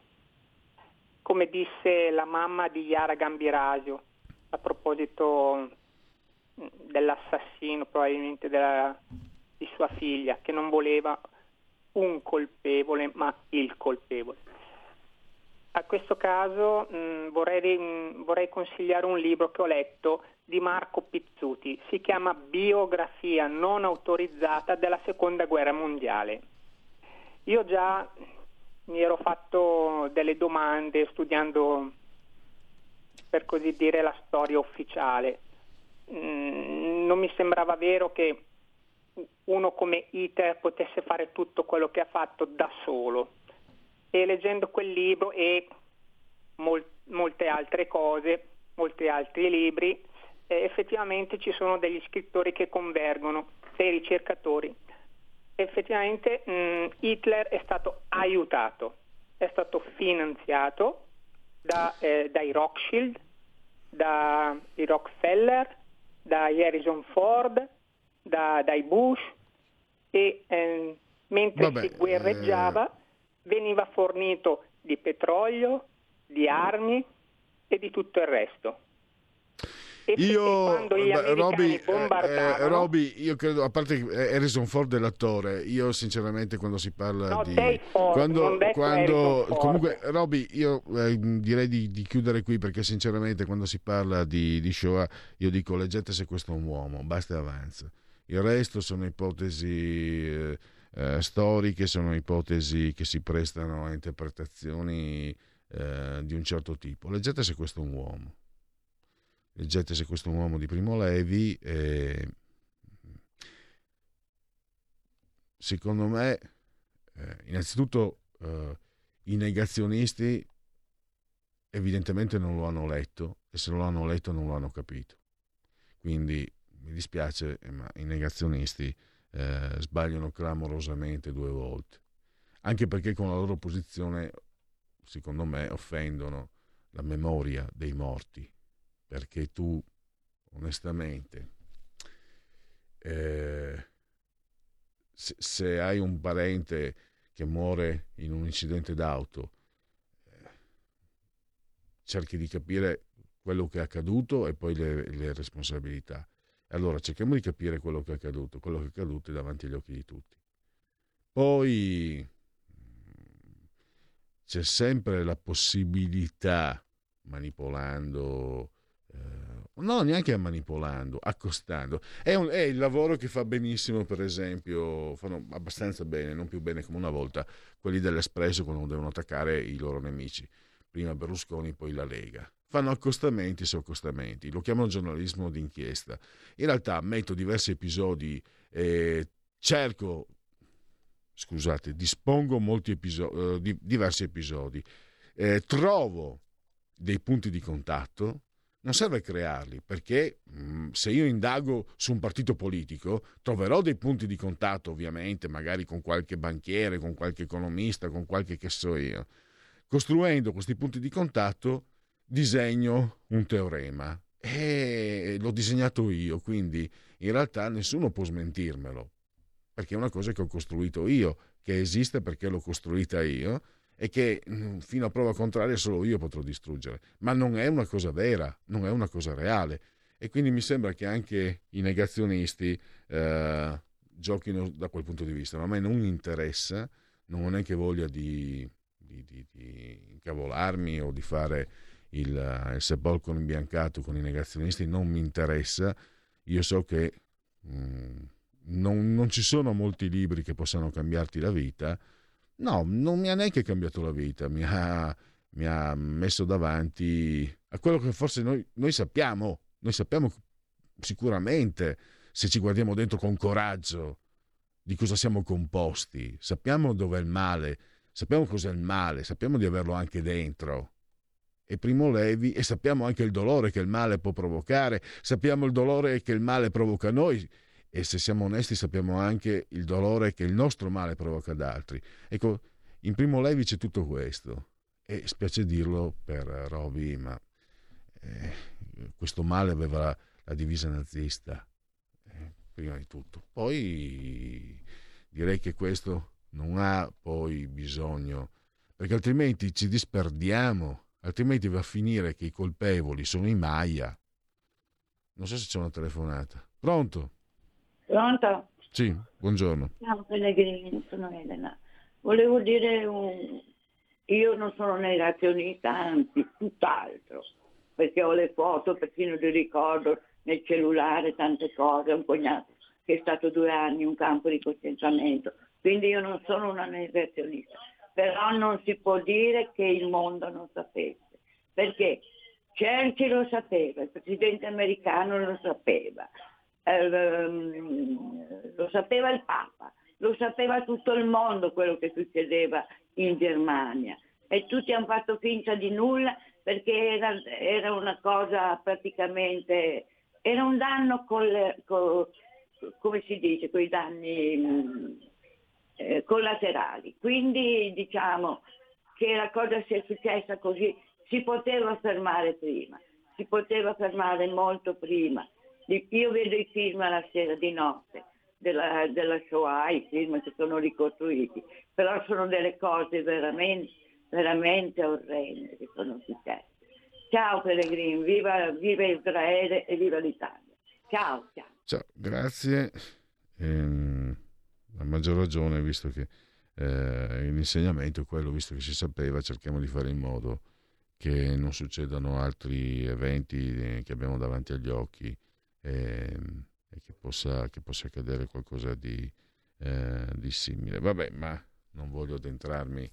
Non, non, a parte il fatto che se lo volessi sarei comunque bravissimo, bravi, sarei discretamente bravo anche a esercitarmi nei giochi della retorica, ma non ne ho voglia, non ho voglia anche perché mh, mm, io ho letto eh, Primo Levi, se questo è un uomo, eh, se non sbaglio, mh, mm, prima, prima che lui si tolse la vita. E questo mi ha, mh, il fatto che poi lui si sia tolto la vita, è stato come, mh, è stato come un'esperienza emotiva profonda, perché se tu leggi Se questo è un uomo, eh, è come se Primo Levi ti avesse fatto entrare in casa e diventasse quasi un tuo, un tuo, amico, un tuo prossimo, un tuo conoscente. Ti sembra che faccia parte di te, delle tue esperienze. Eh, a parte che Primo Levi è, è, è vissuto veramente, no? è esistito veramente, mi ricordo quando da ragazzo lo vedevo in televisione, ma dopo aver letto Se questo è un uomo, ti sembra di, che faccia parte un po' della cerchia delle tue conoscenze private. E io mi fermo lì, insomma, sto lì, sto lì perché eh, credo che lì ci, siano talmente tante cose eh, sulle quali discutere e riflettere eh, che può bastare. Sentiamo chi c'è al telefono adesso. Pronto? Pronto? Pronto? Sì, buongiorno. Buongiorno. Eh, niente, eh, la signora di prima mi ha fatto scattare i 5 minuti. La signora ha detto che tutti sapevano e nessuno ha fatto niente. E questa è un'offesa a tutti i morti che hanno combattuto contro il nazismo, a tutti i soldati che sono venuti da tutte le parti del mondo per combattere il nazismo, questa è un'offesa, come è un'offesa nei confronti degli ebrei, quello che ha detto il signore di prima, sul fatto che gli ebrei stessi finanziassero, non per niente ha citato Rothschild, eh, e, e finanziassero addirittura Hitler per la, eh, per lo sterminio degli ebrei. Sono offese gravissime, gravissime offese. Ecco, mi scusi per lo sfogo, buona giornata. No, sì, la ringrazio. Uh, no, non c'è... Mm, io... Uh, ha ragione l'ascoltatore, probabilmente, ma um, io vedo nel, nella non ragion d'essere di certe argomentazioni, eh, trovo eh, quasi una indefinitezza, no? per cui non uso il termine grave, perché sono argomentazioni, ripeto, che accostano eh, situazioni anche, anche, disparate, trovando un filo, un, una connessione, eh, un filo conduttore che si può trovare ovunque. Perché perché dovete sapere che l'altro ieri il figlio del portinaio dell'appartamento del condominio dove abita il cugino della zia che è figlia della mamma che a sua volta è nipote della nonna che il 25 settembre del 1939 lavorava a Roma, eccetera, eccetera, posso arrivare a incolpare chiunque. Comunque mm, sarebbe, sarebbe, sarebbe meglio se... Mm, non lo so, non lo so, sarebbe meglio forse eh, riflettere. Io preferibilmente invece di usare un'occasione politica come... perché l'ascoltatore ha ragione, eh, sicuramente, ma io conosco gli ascoltatori di eh, Radio Libertà succede che c'è anche una manipolazione di un certo tipo che vuole andare in direzione che gli conviene, cioè della serie. Io sono buono, io sono dalla parte degli ebrei uccisi, la Lega invece è fascista nazista e, sta, e aveva la divisa nazista. Quindi io, sono, io, di sinistra sto dalla parte degli ebrei, sono buono, la Lega non può stare dalla parte degli ebrei e quindi nazista. Questo è il meccanismo che a sinistra si è messo in moto, che, si, che mettono in moto anche nei confronti di tutti coloro che gli, gli sono d'intralcio nella rincorsa al potere. Ed è per quello che certe volte vengono fuori posizioni che non si possono nella, nella maniera più assoluta sostenere. E, e io torno lì, sono, sono più noioso del solito, mi rendo conto. Io torno lì, torno a casa di, di Primo Levi a leggere insieme a lui il suo Se questo è un uomo. Allora. Mm. Dunque, ogni volta che c'è il giorno della memoria c'è grande interesse, io credo che sia del 28 in poi che bisogna ricordare, scrive Liliana Segre, me lo scrive Lorenzo 19.9 che dice speriamo si ricordino anche del 10 febbraio, che se non ricordo male è il giorno delle foibe, che tante polemiche ha suscitato. Vi segnalo che avremo eh, per eh, il Largo i Bambini Francesca Corbella che eh, mi ha anche mandato il titolo Perché le masse a un certo punto si privano da sé della libertà? dando quindi di fatto il, cons- il consenso ai dispotismi? Dopo glielo dico a, a Francesca. È, stesso, è, stesso, è la stessa domanda che mi facevo io quando vedevo le masse che entravano in fabbrica. No? Perché, perché, ci sono masse di persone che entrano in fabbrica a farsi sfruttare? E, quando mi ci sono trovato in mezzo ho capito che certe volte il gregge ti trascina, ma non solo. Il gregge, spesso scegliamo il gregge perché in mezzo al gregge ci sentiamo più, eh, più tutelati, più, più dif- meno indifesi. C'è ancora qualcuno? Pronto? Eh, pronto Pellegrin, eh, buon pomeriggio, sono Alessandro da Bologna. Buongiorno. Buongiorno. Volevo ehm, ragionare su una frase di Liliana Segre che a me è molto piaciuta. Parlando di suo padre, eh, Liliana Segre dice che dobbiamo abbracciare i nostri sconfitti, perché suo padre era un vinto, uno sconfitto della storia, perché non, non aveva capito in tempo che doveva fuggire, fuggire per sé, fuggire per sua figlia, per salvarsi la vita. E quindi lei dice eh, abbracciamo i nostri sconfitti e lo trovo una cosa molto bella perché siamo in una società che vuole premiare solo il primo e l'ultimo o chi sta in mezzo o chi non è riuscito per mille motivi non lo vuole premiare, è uno sconfitto e lo vuole mettere da parte. Ecco, io penso che riprendere questa idea della segre sia davvero un gesto di grande bellezza, riconciliamoci con noi stessi e anche con gli sconfitti di casa nostra, le persone che non sempre riescono a fare tutto per bene. La ringrazio, la saluto e l'ascolto per radio. Grazie ad Alessandro, sì, proprio condivido, eh, condivido questo.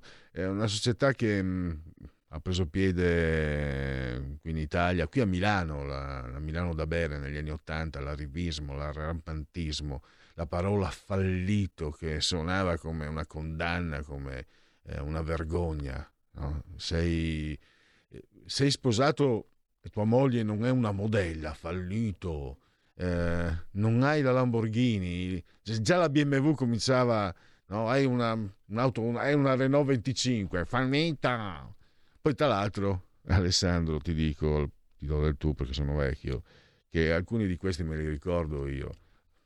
Lascia stare, c'è uno che va a vendere il caffè per i bar, che è un, che è un mestiere che è un mestiere assolutamente no, cioè non c'è niente da, da, da dire. Però questo coglione, 30 anni fa, quando vedeva uno che andava a vendere il caffè nei bar, sentivi fallito, fallito, fallito, e adesso lo fa lui.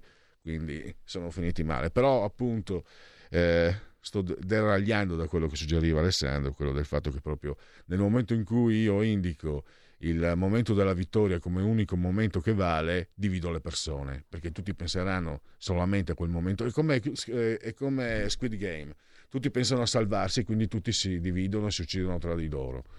Quindi quando io penso che, quando io faccio credere alle persone che l'unico che vince è quello che arriva primo, le ho fottute, le ho fregate. Mentre se seguiamo quello che diceva Alessandro riportato da, da Liliana Segre, abbracciamo i vinti, forse fottiamo quelli che vogliono manipolarci. E quello può essere anche uno spunto interessante. Ce la faccio in un minuto a fare Segui la Lega. Cosa dici Federico? Sono bravo, se la faccio, sono capace. Segui la Lega è una trasmissione realizzata in convenzione con La Lega per Salvini Premier.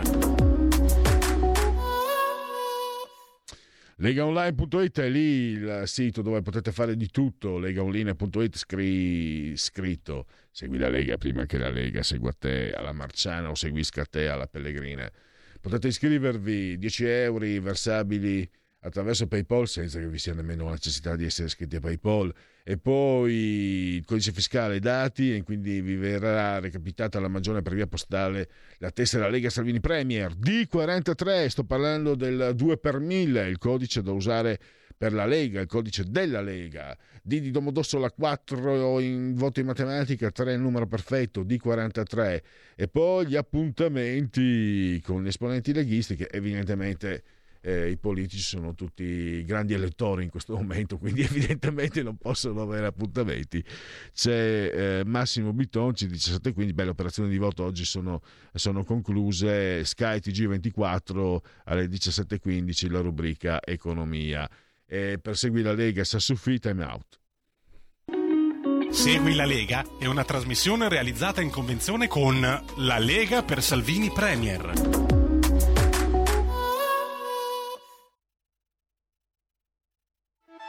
Stai ascoltando Radio Libertà, la tua voce libera, senza filtri né censure, la tua radio.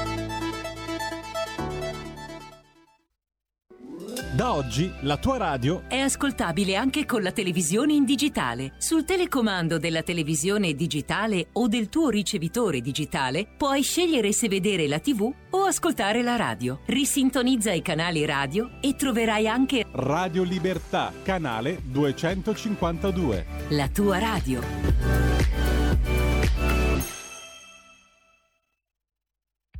Radio Libertà, voci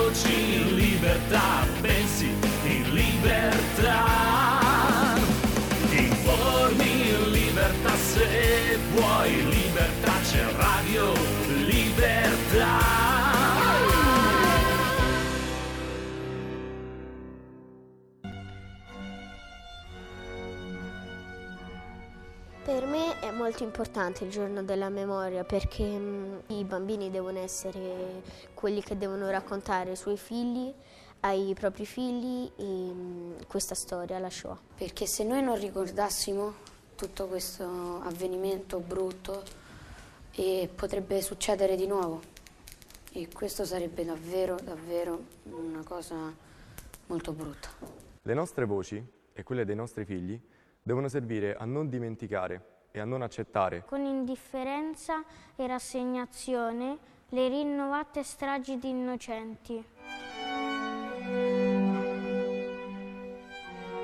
I giovani liberi devono sapere, dobbiamo aiutarli a capire che tutto ciò che è stato è storia e la storia oggi si sta paurosamente ripetendo.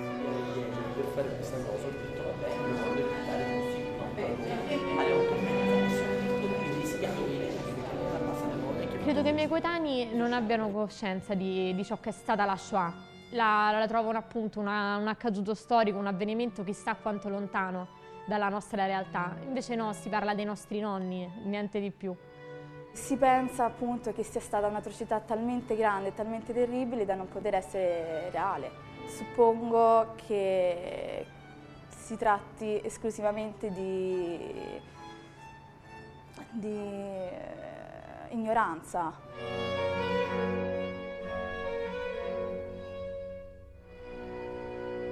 Voi che vivete sicuri nelle vostre tiepide case. Voi che trovate tornando a sera il cibo caldo e visi amici. Considerate se questo è un uomo. Che lavora nel fango, che non conosce pace. Che lotta per mezzo pane, che muore per un sì o per un no. Considerate se questa è una donna. Senza capelli e senza nome, senza più forza di ricordare. Vuoti gli occhi e freddo il grembo, come una rana d'inverno. Meditate che questo è stato. Vi comando queste parole.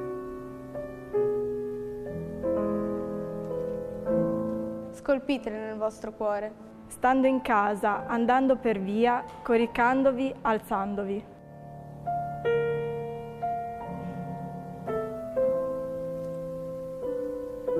Ripetetele ai vostri figli. A me è stato raccontato da mia madre e avevo l'età di o 10 o 12 anni. Pianto molto, mm, non dormivo più da solo per un paio di mesi, non ho più dormito da solo per, per la paura che magari potesse accadere che qualcuno potesse venirmi a bussare alla porta e riportarmi via come era già successo. Alla fine con il tempo un po' le cose si sono aggiustate. Si parla di una comunità completamente, una comunità, una, eh, un mondo completamente stravolto e ancora forse da riordinare sotto questo punto di vista.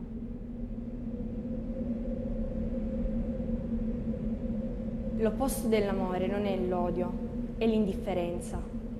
L'opposto dell'arte non è il brutto, è l'indifferenza. L'opposto della fede non è l'eresia, è l'indifferenza. E l'opposto della vita non è la morte, è l'indifferenza. Stai ascoltando Radio Libertà. la tua voce libera, senza filtri né censura. La tua radio. E ridiamo la linea a Pierluigi Pellegrin. Che non esiste. Questa è Radio Libertà. Chi si abbonare a Radio Libertà campa oltre cent'anni. Meditate, gente, meditate. Grazie naturalmente a Federico.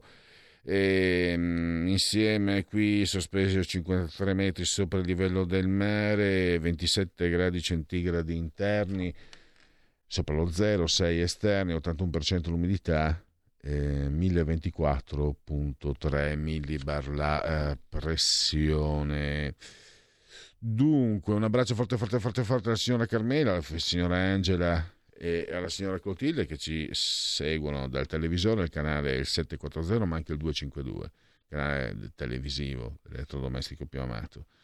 Poi ci seguite tantissimi anche culati dall'algido sonoro digitale della Radio DAB e poi ancora naturalmente Sava Sound Deal, grazie all'applicazione iOS Android ci seguite dal, ovunque voi siate sulla costa terrestre dallo smartphone, dall'iPhone, eh, dal tablet, mini tablet, eh, eh, Alexa, accendi eh, Radio Libertà, passa parola, ne saremo riconoscenti, Smart TV, Fire TV e poi ancora, cosa, cosa ho dimenticato, iPad, mini iPad, insomma ce n'è quanti, quanto ne volete. E poi anche mm, il sito, eh, il nostro sito online dove, da dove vi potete anche ovviamente eh, abbonare e YouTube, il portale della verità. Il tutto nel sesto giorno di piovoso mese del calendario repubblicano. I gregoriani dicono che mancano 338 giorni alla fine. Brr, per tutti un giovedì soibe 27 di gennaio, anno domini 2022 o 2022 che dir si voglia. Allora, qui abbiamo oh, Mario Borghezio, Presidente della Repubblica addirittura. E poi qui abbiamo Basts, che trasmissione penosa, è una voce critica di dissenso, credo voglia dire basta, e scivolate la tastiera. Allora, sì sì, può, può essere, ma mi stavo domandando. Uno che ascolta una trasmissione penosa è ancora più penoso? Ah, punto di domanda. E poi ancora, vediamo un po'. Eh, allora, eh, Carissimi amici, eh, voglio ritornare un attimo su questo discorso del giorno della memoria, perché basta leggere le pagine di Repubblica oggi eh, e così degnamente commentate da Francesco Toscano in quell'articolo dove un ebreo, un ebreo dice che ci vuole un vaccino contro l'odio, ecco, un ebreo stesso è causa del suo mal, vorrebbe dire il detto.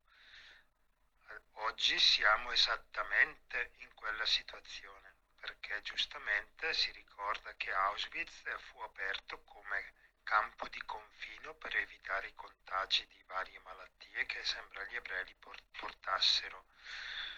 Naturalmente un uso strumentale esattamente come avviene oggi, quindi basta andare a ripassare un attimo tutto quello che è stato detto in questo periodo contro i cosiddetti Novax. Io sono obiettore di coscienza, non sono Novax, sono obiettore di coscienza, solamente per rivivere esattamente la stessa atmosfera che si viveva allora, Quindi anche il professor Volli, mi dispiace, la prima volta che sono in disaccordo con lui, sbaglia a dire che non è la stessa cosa e sono tutti scemi quelli che la pensano, perché basta andare a leggere quello che ha detto, non so, Burioni più che Bassetti, più che Sileri ultimamente, più che la Lucarelli e tutte queste robe. Quello lì cos'è? Non è odio? Odio contro una minoranza che pensa in un altro modo?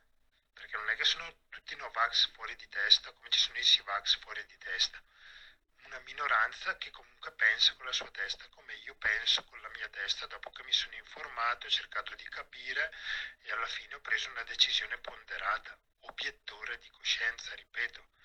Quindi non nascondiamoci dietro il dito, che sono gli ebrei stessi a darsi la mazza sui piedi, non facendo chiaramente intendere che l'atmosfera è la stessa di quei tempi che non passeranno mai perché sono sempre attuali, perché l'uomo è sempre attuale e tutti gli uomini fanno e rifanno gli stessi sbagli e anche le stesse cose belle.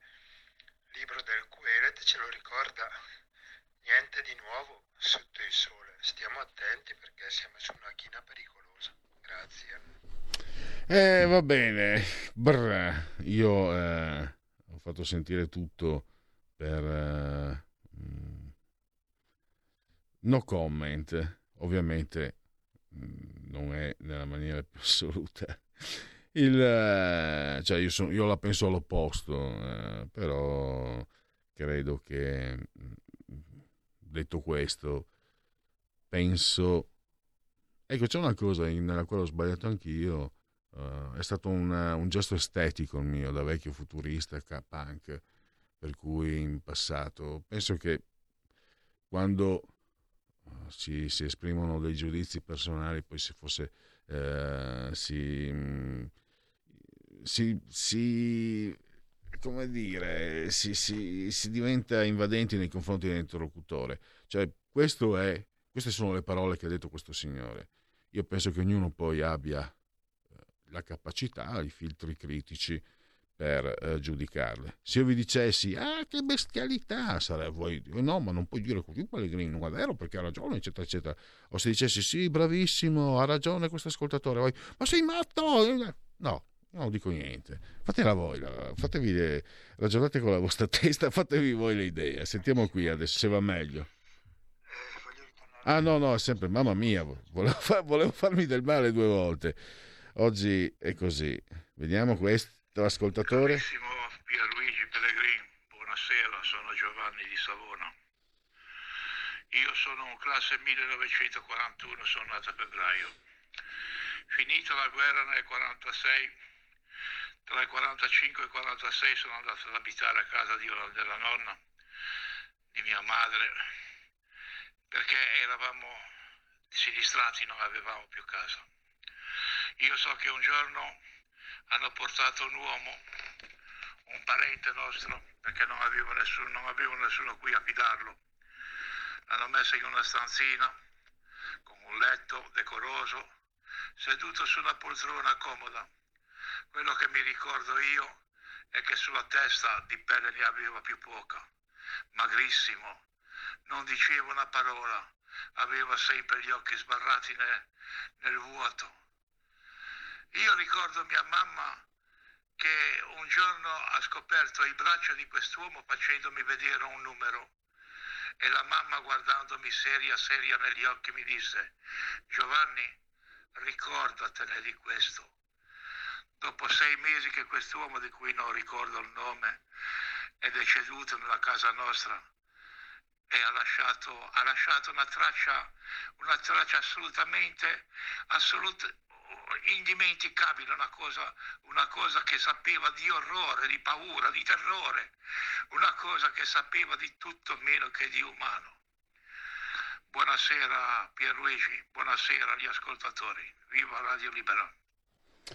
Grazie, grazie anche a Giovanni e questa è una testimonianza direi indiretta o diretta comunque eh, di, di, quello eh, che Giovanni ha visto e lo ringraziamo. Allora, adesso mm, cosa manca? Ah, fammi leggere qualche sondaggetto.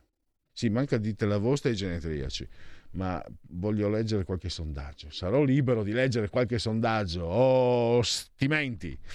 Allora, eh, vediamo un po'. Gli, eh, no, scusate, eh, ho dati Istat. Fatturato dell'industria a novembre 2021 aumenti del 2,4% rispetto a ottobre a novembre, eh, andamento positivo sia sul mercato interno più 2,2 che quello estero più 2,7. Nella media del trimestre settembre-novembre l'indice complessivo registra un incremento del 3,5% rispetto ai tre mesi precedenti, più 4,7% sul mercato interno, più 1,5% su quello estero. Eh, un altro dato Istat e poi magari e poi faremo partire la tanto attesa di Traosta che io penso la mia. Dunque si parla di eh, la ricchezza dei settori istituzionali in Italia anni 2005-2020. La ricchezza delle, netta delle società non finanziarie a fine 2020 è risultata pari a 1.053 miliardi di euro. Il totale dell'attività del settore ammonta, ammonta a 4.934 miliardi, di cui il 60% costituito da attività non finanziarie. La componente finanziaria pari a 1.965 miliardi ha registrato un aumento rispetto al 2019 grazie principalmente all'incremento dei depositi. Togliamo la condivisione e mentre eh, va in onda il mio faccione in condivisione a pagina Facebook direi che possiamo far partire il dita, il dita, dite la vostra. Dite la vostra, che io penso la mia. Il telefono, la tua voce, allo 02 6620 3529. Anche al numero di WhatsApp 346 64 27 756. Dunque, il dite la vostra. Allora, è accaduto mm, in, nel Regno Unito il messaggio in bottiglia, ritrovato dopo 25 anni e 1200 km, lanciato in mare nel 1996 da una bimba scozzese, il messaggio ha viaggiato per un quarto di secolo, fino ad arrivare in Norvegia. Allora, eh, poi se volete intervenire, tema libero, lo sapete, eccetera, eccetera. Comunque il vostro speaker corner, io do un, uno spunto se volete. Eh, ah, però 48 km l'anno. Con le poste italiane di solito va peggio. B. Speriamo non fosse un SOS. C. Quando lo zio ha scoperto che la nipote gli aveva svuotato la bottiglia di whisky, la bambina ai 1200 km se li è fatti a nuoto, tutti in un colpo. D. E qui siamo un po' nel, nel pregiudizio, questi scozzesi cosa non farebbero pur di risparmiare sul francobollo?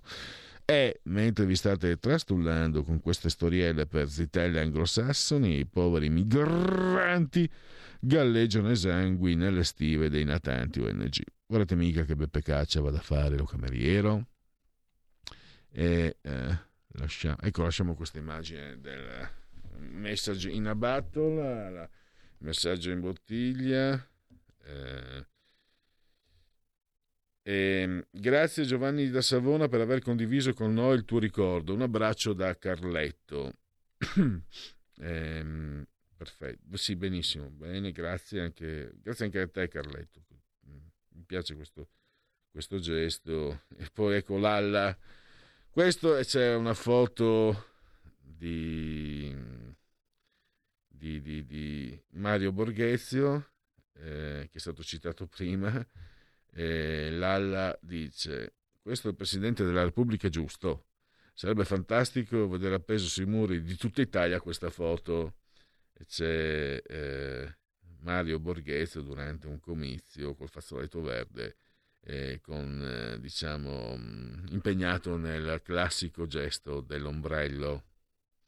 Che se ci pensi, Lalla, però, eh, eravamo un po' in contraddizione. Il gesto noi eravamo secessionisti, padanisti, eccetera, ma il gesto dell'ombrello è quanto di più italiano ci sia. Eh, quindi, eh, eh, eh, eh, eh vedi, le aporie di un cammino e di un percorso socio-politico-culturale che probabilmente hanno scavato, hanno minato in modo carsico quello che poteva essere un fenomeno eh, da sviluppare probabilmente in termini differenti affinché si potesse addivenire a conclusioni proficue. Pam! Allora, andiamo avanti perché questo direi che può essere il tono giusto per i genetriaci con, uh, con tanto di sigla. La verità è che sono cattivo, ma questo cambierà. Io cambierò. È l'ultima volta che faccio cose come questa.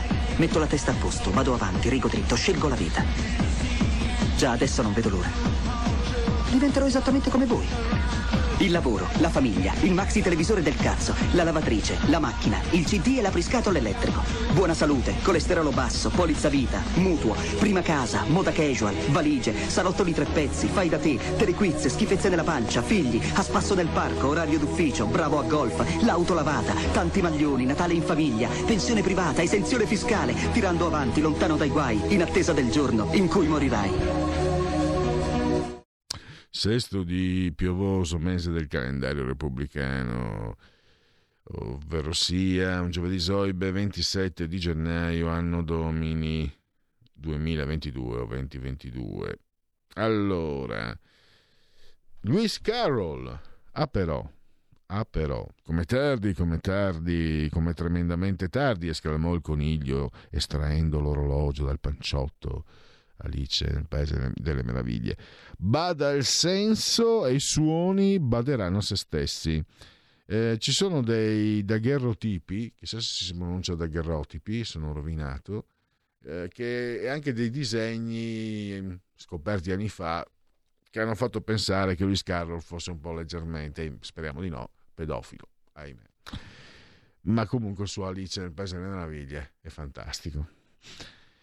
Un gigante, il manuale del conservatore firmato da Giuseppe Prezzolini. La verità è sempre la correzione di un errore e quindi l'errore fa parte della verità. Ingrid Tulin, una delle muse di Ingmar Bergman, me la ricordo nel posto delle fragole, meravigliosa. E poi Giovanni Arpino, che mm, scrittore, giornalista, fu lui se non sbaglio a... Eh, litigare terribilmente con Gianni Brera. Comunque ha scritto: Non avessimo bisogno delle donne, saremmo tutti signori. e poi eh, un grande fumettista, uno dei, dei maggiori, mh, Gianni De Luca, di origine cal- romano di origine calabrese, eh, il commissario Spada. Poi abbiamo Parola mia con Gianluca Beccaria, Marek Alter, intellettuale di origine eh, ebreo-polacca, eh, ha subito delle aggressioni perché è inviso alle ali, agli estremisti sia islamici eh, e, e non solo, mi sembra. Gli stonnelletti di Lando Fiorini, Roma Capoccia, l'Ermon infame, Leopoldo Fiorini ci ha lasciato qualche anno fa Nick Mason, semplicemente il batterista dei Pink Floyd, quindi può bastare così. Michael Barishnikov, lettone, per molti l'erede di Nureyev. Nessun ballerino, ha detto, può guardare Fred Astaire e non capire che noi tutti avremmo dovuto fare qualche altro mestiere anche lui di origine calabrese, il Mollicone, ovvero sia Vincenzo Mollica, giornalista, scrittore, era quello che aveva la rubrica, non so se mi sembra il TG1 delle 13 il sabato, ed era, parlava di fumetti, io, è tutto bellissimo, eh, mamma mia, tutto capolavoro. Tutto. e poi un, un grande protagonista del fumetto e anche direi del pensiero della seconda metà del secolo scorso e anche dei primi di questo nuovo secolo, Frank Miller, il Cavaliere Oscuro. Poi io lo odio, lo odio perché ehm, senza motivo. Ma non posso sopportare Massimo Zamboni perché i CCP sono stati solo Giovanni Lindo Ferretti, punto e basta. Lì si è visto anche come è successo per i Doors, come è successo per i Queen. C'è un grande, un grande leader geniale, eccetera, che illumina anche gli altri. Ah, i Joy Division, naturalmente. Eh, e quegli altri non mi sono mai piaciuti. Ah, i Nirvana. ecco. Massimo Zamboni mi ricorda quello dei Nirvana che ha messo su un gruppaccio che non sopporto. Eh vabbè. Allora, eh, questo sfogo lasciate che me lo permettete. Eiter Parisi è un intellettuale Novax, se non sbaglio. Cicale, Cicale, Cicale. Stefano Ceccanti, eh, costituzionalista e parlamentare PD. Intelligente. L'abbiamo intervistato più di qualche volta. Paolo Monelli, calcio, Monza, Fiorentina, Lazio. La figlia e nipote d'arte, Bridget Fonda, eh, la vediamo in Jack, anche in Jackie Brown. Eh, lei è la ragazza uccisa da, da, da, mm, da Robert De Niro. E vi consiglio con Russell Crowe, ma è lei la protagonista, un film che mi aveva colpito, no? stupito, eh, Magic. Non mi ricordo se Magic o Miss Magic. Miss Magic, se non sbaglio. Un film un po' strano. Rosalia o Rosalia Porcaro, attrice comica cabarettista, l'ottavo nano. Cosa di caratteristica? È brava secondo me, ma una caratteristica che eh, sconcerta. È bellissima. Rosalia Porcaro è bellissima e riesce a fare la comica. Complimenti a lei. Tricky, ovvero Maxine Quay, musicista britannico, collaborazione con Massive Attack, è un grande tennista di qualche anno fa, origini tatare per Marat Safen, che è arrivato anche al numero uno, tennista russo, ma eh, aveva una disgrazia, non era il fatto che gli piacessero le donne, che non è una disgrazia, è che lui piaceva alle donne e quindi la carriera è stata, come dire, un po' distratta da, da Venere. E adesso andiamo con... Eh, eh, qui Parlamento, Igor Aiezzi e poi alle 17, dopo le 17.05 avremo Largo ai Bambini con Francesca Corbella. Qui Parlamento. Sì, grazie Presidente.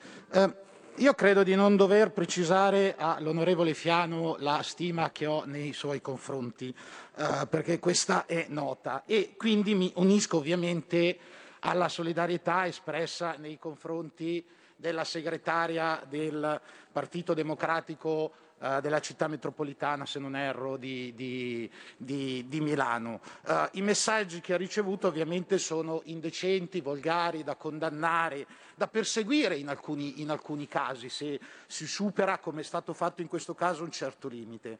Però mi duole che certe argomentazioni vengano usate solo in alcuni casi, mi duole che si usi questi fatti per strumentalizzare una vicenda e fare un attacco politico. Perché il collega Morelli, che non ha certo bisogno di essere difeso dal sottoscritto, si è limitato a portare, eh, a fare un post dove riportava la frase del della segretaria del Partito Democratico con questo commento.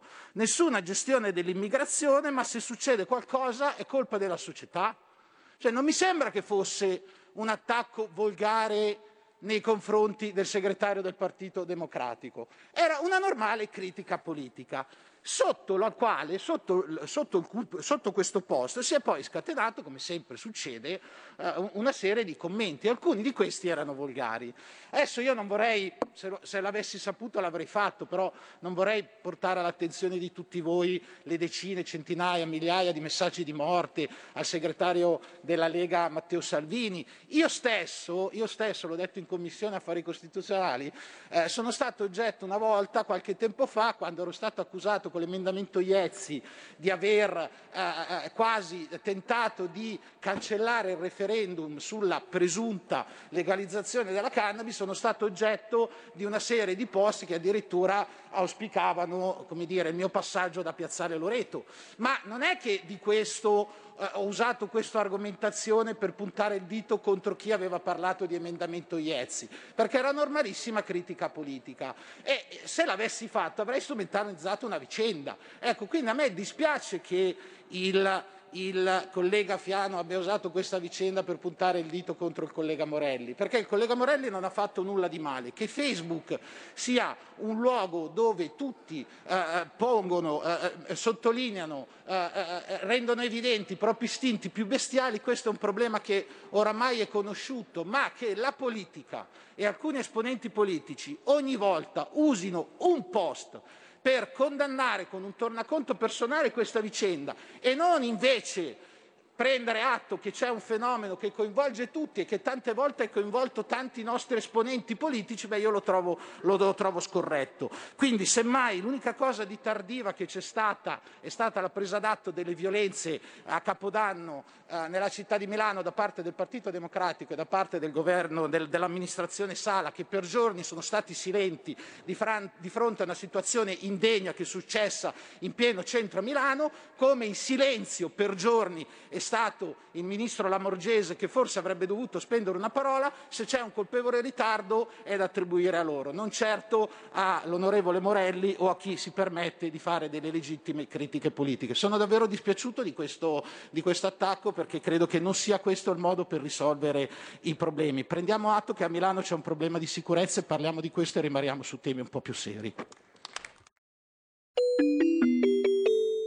Qui Parlamento. Un mondo oltre l'immaginazione.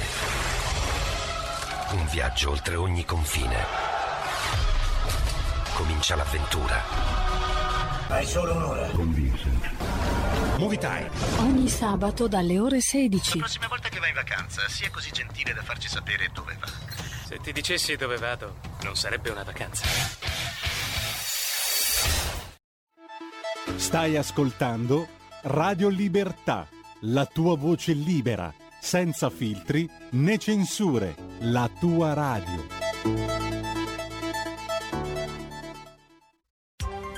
Coming Radio, quotidiano di informazione cinematografica.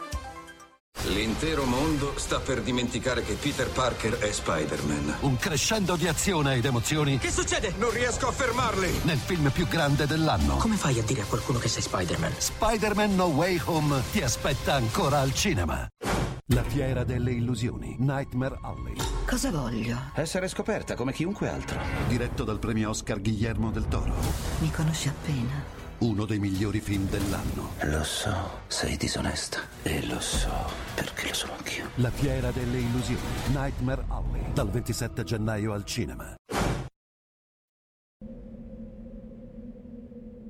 Credo che questa natura un po' eh, dell'uomo un po' violenta e portata appunto a questo pregiudizio ci sia sempre stata e che sia un po' intrinseca nel- nell'uomo e soprattutto la Shoah ci ha insegnato a non dare per scontato la nostra libertà e il rapporto con l'altro. I vuoti di oblio non esistono. Nessuna cosa umana può essere cancellata completamente. Al mondo c'è troppa gente perché certi fatti non si risappiano. Qualcuno resterà sempre in vita per raccontare. Auschwitz è patrimonio di tutti. Nessuno lo dimentichi, nessuno lo contesti. Auschwitz rimanga luogo di raccoglimento e di monito per le future generazioni.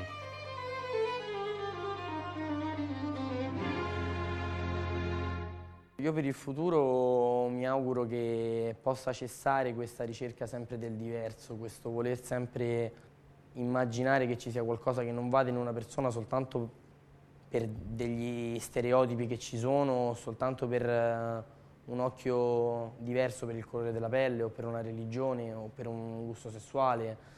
Anche io ho tantissimo da conoscere, anche io ho tantissimo da imparare e per il futuro mi, mi auguro un confronto con, eh, con, eh, con la cultura.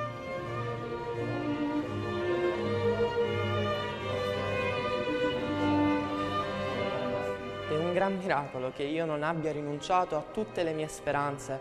perché esse sembrano assurde e inattuabili. Le conservo ancora, nonostante tutto, Perché continuo a credere nell'intima bontà dell'uomo. Tutti i cittadini hanno pari dignità sociali e sono uguali davanti alla legge. senza distinzione di sesso, di razza, di lingua, di religione, di opinioni politiche, di condizioni personali e sociali.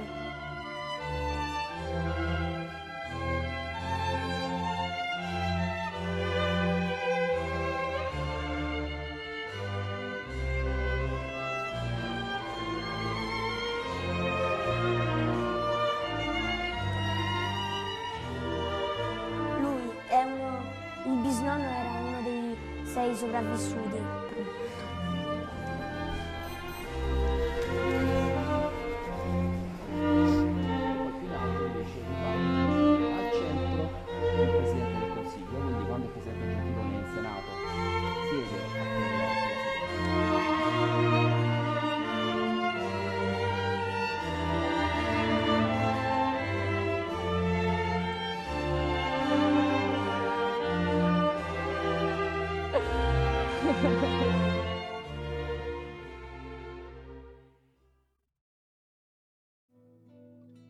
Va ora in onda Largo ai bambini, educazione e dintorni.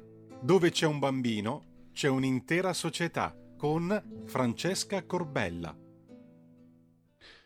Allora, benvenuta Francesca Corbella, giovedì è il suo momento. Francesca, eh, prendo spunto da un tuo WhatsApp che mi hai mandato l'argomento di oggi. Perché le masse a un certo punto si privano da sé della libertà?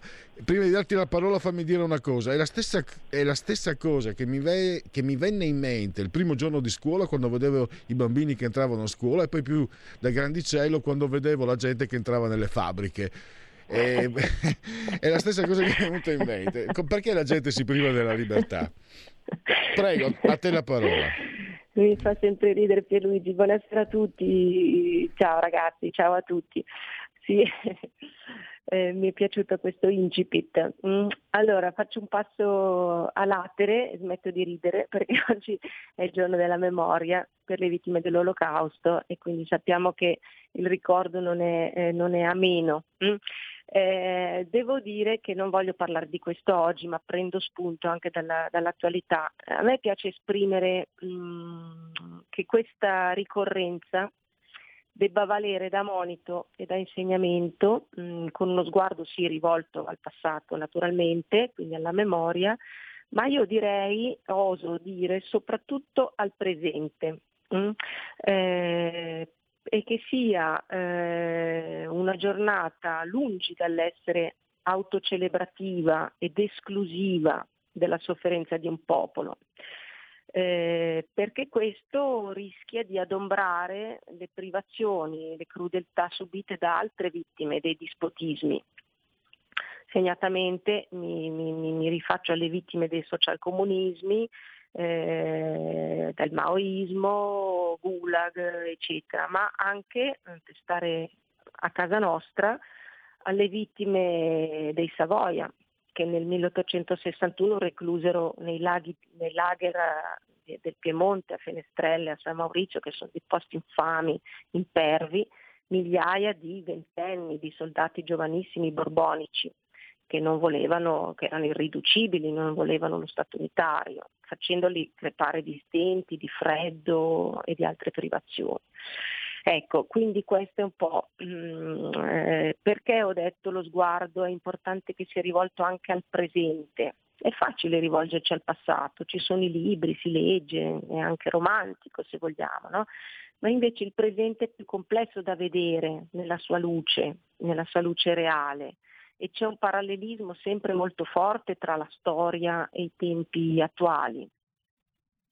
Eh, come si può infatti continuare a sostenere che l'unico scopo dell'azione governativa da due anni a questa parte è quello di difendere la cittadinanza dalla pandemia, quando sono evidenti le madornali incoerenze, menzogne, cose nascoste, cose non dette, dati che non tornano, interessi dei potenti, non solo in Italia ovviamente, ma che si proclamano democratici e perseverano nel patrocinare dei provvedimenti legislativi, nel realizzare dei provvedimenti legislativi tam tam tam, uno dopo l'altro, senza dibattito parlamentare, che privano il popolo italiano dei propri diritti civili, sanciti non solo nella Costituzione ma anche nella Carta dei diritti dell'uomo del 48.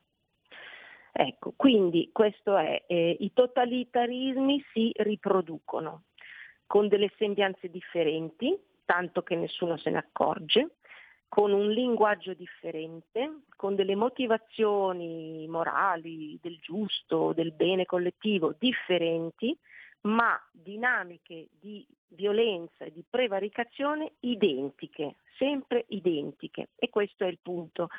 eh, nodale del mio, del mio, discorso che proprio vuole mh, mm, partire dalla giornata della memoria, uscire dalla memoria, pur sempre mh, mm, ricordandola naturalmente, ma eh, portare questo insegnamento e questo monito nel presente. Ci viene in soccorso, mi viene in soccorso ehm, il professor Mattias, Desmé, professore di psicologia clinica dell'Università di Ghent in Belgio, eh, che si è a lungo ehm, eh, cimentato nello studio della psicologia dell'ipnosi di massa e nella formazione dei totalitarismi. I totalitarismi o le dittature partono sempre da un consenso della collettività, da un consenso della massa. Andiamo a vedere perché perché detta così nella giornata della memoria, ah, il nazismo, come, po- come ha potuto prodursi, ma i tedeschi, cosa gli sarà mai capitato? Ai tedeschi, come agli italiani, come a noi oggi, capitano queste dinamiche che adesso vi descrivo. Ecco, ehm, eh, esaminando le condizioni sociali in cui una popolazione finisce per sacrificare volontariamente la propria libertà, il professor Desmet ha tirato delle linee molto chiare, molto semplici di questi meccanismi di ipnosi, ehm, ipnosi collettiva. Lui dice che la nostra società globale sta iniziando ad entrare in uno stato di formazione della massa, eh, un tipo di ipnosi collettiva necessaria per l'ascesa di un regime totalitario. Ecco, voi potete trovare questa, le mie parole sono tributate da un'intervista eh, che è stata pubblicata su YouTube dal giornalista Aubrey Marcus, dove appunto Desme passa in rassegna passo dopo passo spiega bene la formula che porta a questa sorta di narcosi collettiva e soprattutto lui dice come questa formula è stata impiegata sulla popolazione globale negli ultimi due anni, quindi un meccanismo che si riproduce in tutte le latitudini, in tutti i paesi. Ecco, poi naturalmente ci mette in guardia dal continuare su questa strada e fornisce anche delle soluzioni che possiamo adottare sia a livello individuale che collettiva per prevenire la perdita di libertà, perché se non si fa nulla, se non creiamo un dissenso, un'opposizione eh, forti, eh, prevarrà poi la, la, il totalitarismo. Ehm, in particolare eh, il professor Desme ha osservato, perché lui è anche uno statistico, eh, ha osservato bene eh, i dati eh, sui tassi di mortalità, altre statistiche dalla fine di febbraio 2020 fino a oggi, rendendosi conto che c'era qualcosa che non andava, che c'erano delle forti incoerenze nei modelli presentati al pubblico e usati come giustificazione per chiudere le attività considerate non essenziali, no? fare il lockdown duro che, che, che abbiamo dovuto subire due anni fa e uh, lui ha notato che i modelli stavano esagerando enormemente la minaccia del SARS-CoV-2, che la informazione era stata completamente manipolata per determinare questa comunicazione terroristica, tra virgolette, sulla popolazione ehm, e alla fine del maggio 2020 lui dice che era dimostrato oltre ogni dubbio. Mm, per esempio avevano previsto che se la Svezia non avesse chiuso entro la fine di maggio sarebbero morte 80.000 persone, ebbene invece la Svezia ha scelto di non fare nessun lockdown e alla fine di maggio solo 6.000 persone erano morte con una diagnosi di, di Covid, ecco. e però nessuno poi ha dato corpo a questa seconda notizia, quindi tutte hanno enfatizzato la minaccia di morire 80.000 persone, eh, avvalorando quindi la, la, la deliberazione, la, la, legge sul lockdown che c'è stata in Italia. Ecco. Ehm, ecco, la cosa più strana che non torna, secondo Desme, è che tutti continuavano a dire che le contromisure al, coronavirus erano basate su modelli matematici, scientifici, famosi dati, RT, eccetera, no? eh, quando invece ehm, si è dimostrato che i modelli iniziali erano sbagliati e al giorno d'oggi lo stiamo vedendo eh, i dati sui vaccinati contagiati e contagiosi, ciò nonostante le misure sono continuate. Mm, l'ultimo DPCM di pochi giorni fa, come se nulla fosse sbagliato, come se i modelli fossero giusti. Ecco, eh, quindi questo è un indizio che qualcosa non funziona, insomma. Ecco. Ehm, soprattutto eh, i leader politici mh, mm, eh, non hanno preso in considerazione i danni collaterali delle contromisure al coronavirus, quindi nessuna analisi costi-benefici o rischi-ricompense è stata fatta ehm, per nessuna delle contromisure. Sono state adottate contromisure e adottata una comunicazione appunto del, del terrore. Ecco, eh, parlo, delle, parlo del, delle, del, della crisi economica, insomma molto, molto grave, ecco, oltre a tutte le altre crisi connesse con, con le restrizioni. Ecco, ehm, bisogna sempre, ogni volta che si considera una misura di salute pubblica, fare un'analisi costi-benefici, è un passaggio banale, essenziale, qualunque imprenditore fa una cosa del genere. Invece eh, la politica ha ignorato completamente eh, questo meccanismo come se i danni collaterali fossero irrilevanti, come se li avrebbe poi subiti qualcun altro, ma chi lo sa, più avanti ci penseremo. Allora, eh, le quattro condizioni di base per la formazione della massa e qui entriamo un po' nella nella materia del nostro eh, professore, eh, perché cerca di spiegare mh, mm, quali sono i processi psicologici responsabili di questa cecità, in questo caso dei leader politici, ma anche di chi li segue. Mm? Eh, ecco, eh, la società, secondo Desmet, era due anni fa, ma lo è ancora, sotto il sortilegio di un'ipnosi di massa. E qui ci possiamo anche rifare ai totalitarismi storici. Eh? Ehm, quindi questo processo psicologico lui lo definisce formazione della massa che sorge nella società quando si verificano determinate condizioni, che sono in particolare quattro. La prima condizione è la mancanza di legame sociale, ovvero l'isolamento sociale su scala di massa, mm, che è precisamente ciò che le chiusure hanno provocato e provocano ancora, ancora oggi. Ehm, ecco, a tutti è stato detto che qualsiasi contatto con gli altri, compresi i membri della propria famiglia, la scuola, il lavoro, eccetera, poteva essere una condanna a morte. Eh, ecco, io conosco anche io personalmente persone che per, per, due anni non hanno incontrato una sola persona, rimanendo chiusi in casa dal terrore, per paura del contagio. Quindi eh, sono delle, delle mh, mm, conseguenze gravosissime su certi individui. Eh, anche prima della pandemia, ne parlavo anche l'altra volta, eh, le società occidentali mh, mm, soffrivano della mancanza di comunità. Eh, che è una condizione chiave perché la, questa sindrome da formazione di massa emerga in primissimo luogo l'isolamento, l'individualismo, l'isolamento. La seconda condizione è che la maggioranza delle persone eh, ritiene um, o ritenga la propria vita senza senso e senza scopo lui ha analizzato dei dati e ha visto che circa il 50% dei lavoratori considera il proprio lavoro privo di significato, frustrante e mortificante e quindi anche molto grave. Insomma. La terza condizione è eh, l'ansia fluttuante, lui la definisce così, quindi questo malcontento, questa negatività, questa depressività eh, globale che accompagna tutte le nostre giornate, no? questa stanchezza già del primo mattino, eccetera, eh, che non, una, non è un'ansia che ha una causa apparente, non è rappresentata da una minaccia specifica reale, semplicemente un atteggiamento depressogeno generalizzato, eh, tipico delle società del benessere. La quarta condizione è la frustrazione e l'aggressività. Mm, l'aggressività è in grandissimo aumento, lo si vede quando si guida al volante, mm, è, raro riuscire a passare incolumi da un incrocio. ecco, eh, questa condizione di aggressività segue le tre precedenti, è un, è un, collaterale, è un collante delle tre precedenti e anche in questo caso ehm, non ha una causa riconoscibile, non c'è un evento che fa scatenare questa aggressività.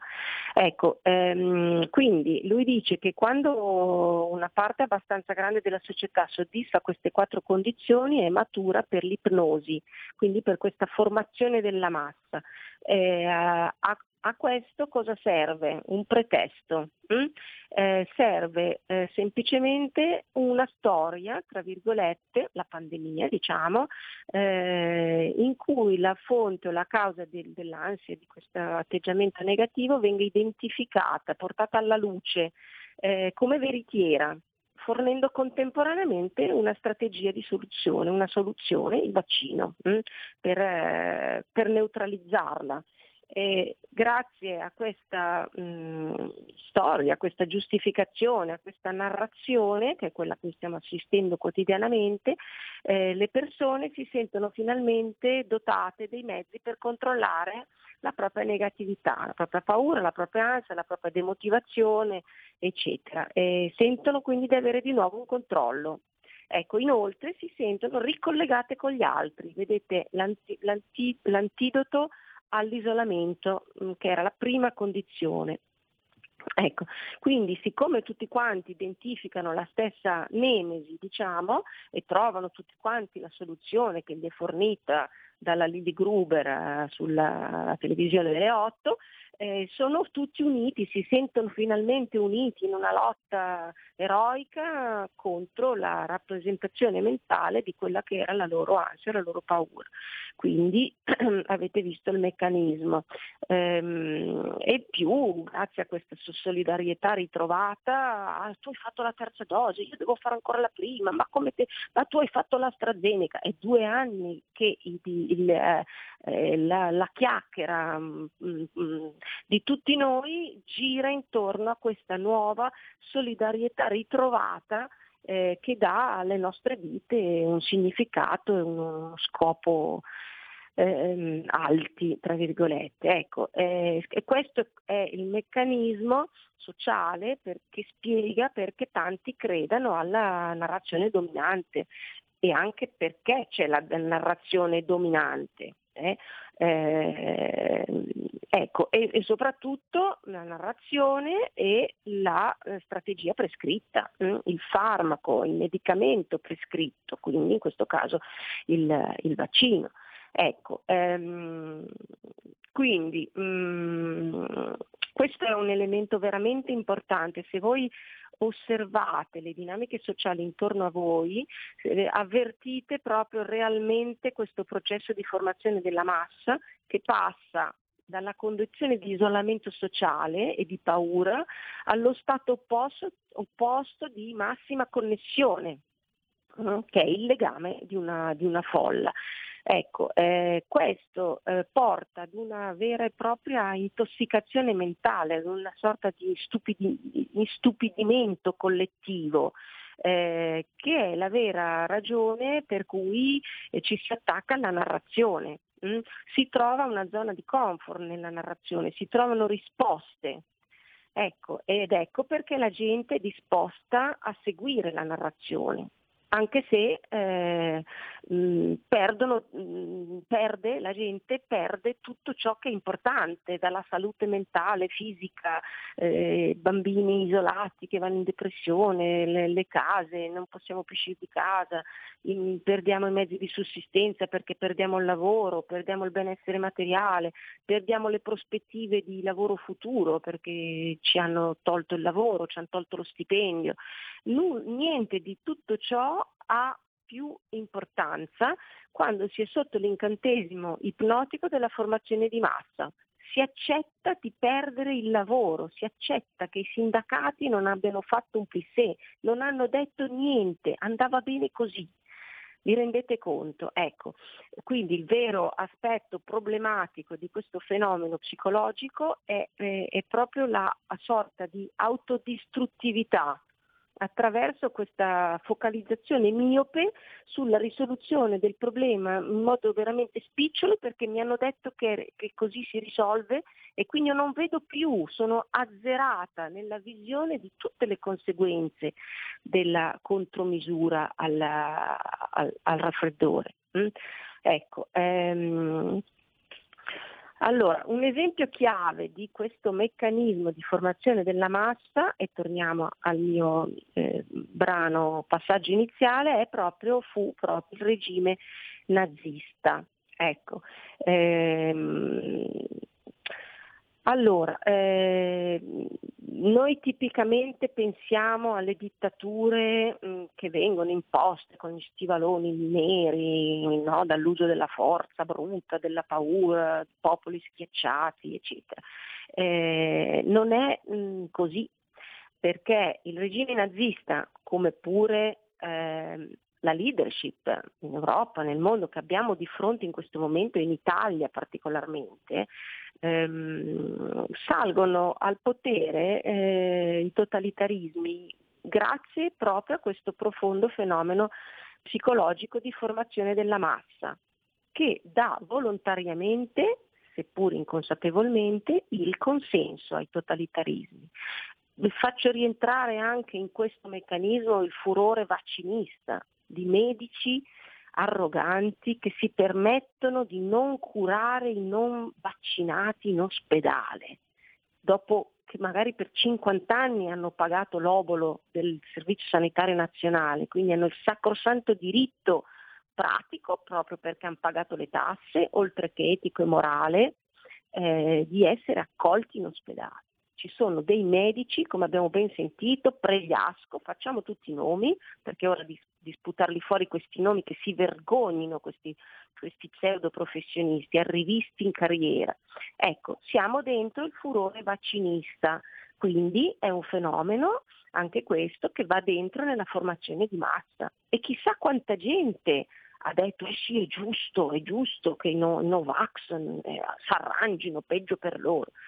Allora, arriviamo qui a una differenza chiave tra dittatura e eh, totalitarismo. Allora, la dittatura eh, eh, hanno due cause diverse. La dittatura mh, pare che, secondo, secondo, lui, insomma, questo professore, eh, il dittatore eh, diventa meno aggressivo una volta che i dissidenti, l'opposizione vengono messi a tacere. Quindi una volta che ha preso il potere, ha concluso il suo percorso, il suo obiettivo di potere, non ha più bisogno di essere schiacciante, no? quindi può ricorrere ad altri mezzi per mantenere il controllo. Nello Stato totalitario invece pare che sia l'esatto contrario ehm, e qui dobbiamo capire bene. No? Una volta che l'opposizione è messa a tacere, quello è il momento in cui lo Stato totalitario commette le sue più grandi e crudeli atrocità. Quindi eh, un esempio tra tutti è il piano di purificazione di Stalin negli anni 30 che ha portato alla morte di circa 80 milioni di persone in un solo decennio ehm, e che era anche lo stesso periodo, gli anni 30, in cui il regime nazista iniziò la, la pulizia eh, che portò all'olocausto e quindi due fenomeni paralleli. Eh, entrambi questi due fenomeni sono avvenuti dopo che l'opposizione era stata già messa a tacere e annientata. Quindi vedete che questo delle due mh, formule di governo eh, totalitario sono la, la, la, seconda è ancora più eh, pericolosa. Quindi mm, noi adesso siamo in un momento dove l'opposizione alla follia pandemica eh, e alle restrizioni viene messa a tacere con metodi moderni, non è più come una volta, ma ci possiamo arrivare tranquillamente perché, come dicevo all'inizio, lo scenario cambia, ma l'uomo è sempre lo stesso. Eh, quindi mm, se noi vogliamo che eh, non soccombere al totalitarismo globale, che può essere segnatamente anche quello cinese, eccetera, noi dobbiamo continuare a manifestare il nostro dissenso perché quello sarà il, il momento in cui inizieranno le vere, la vera epurazione, la vera atrocità. Quindi ecco, mm, i, totalitarismi non, smettono, non la smettono di commettere atrocità una volta che l'opposizione viene sconfitta, semplicemente trovano degli altri capri espiatori. Mm, questo è anche molto importante come meccanismo sociale. Eh, Stalin passava da un capo espiatorio all'altro, eh, continuava a trovare nuovi gruppi eversivi da incolpare, li faceva sterminare, li faceva mandare in Siberia, alla fine arrivò a uccidere la metà dei membri del suo proprio partito comunista. Eh, anche se non avevano fatto nulla di male, magari erano anche fedeli, insomma. Ecco, quindi mh, mm, eh, bisogna stare molto attenti. Eh, c'è anche un altro eh, strano fenomeno che si eh, verifica. Allora, le persone eh, spesso, eh, quindi il popolo, la gente, finisce per concordare eh, con i loro eh, totalitari, con i loro governanti totalitari, eh, con, mh, mm, che meritano di essere private della libertà, cioè si entra in un meccanismo autolesionistico per cui riteniamo giusto vedete, Prigliasco, eh, alcuni avranno detto che era giusto privare i Novax di cure mediche eh, al Galeazzi. Mm, quindi, eh, quindi eh, eh, to, diventa eh, giusto essere privati della libertà, quindi si merita di morire, vanno volentieri verso la propria morte, perché questo è giusto diventa un meccanismo di questo genere.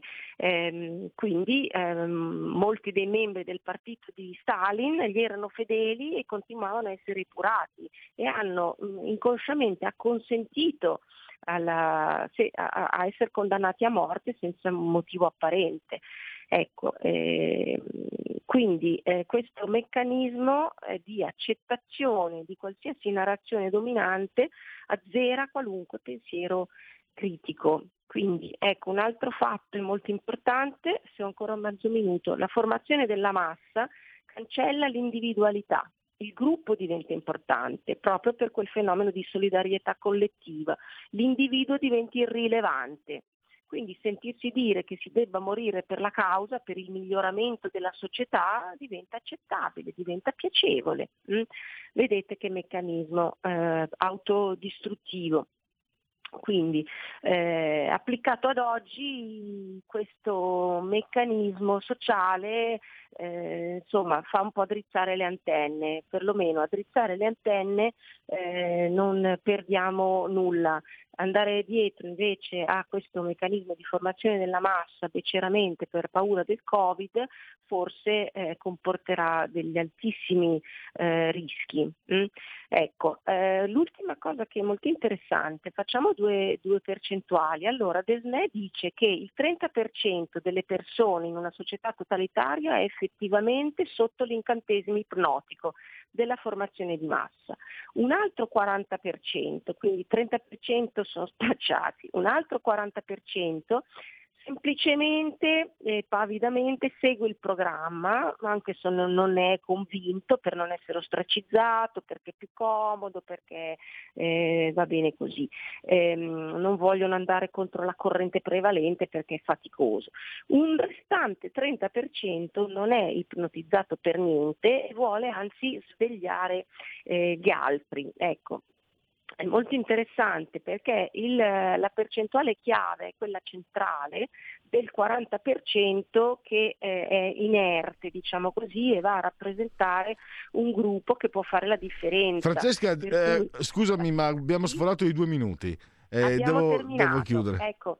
Ecco, eh, niente, semplicemente, ma direi che ho anche finito, avrei ribadito questo, questo concetto, ma diciamo, mi tolgono saluto i tecnici, è... mi tolgono saluto i tecnici se non chiudo.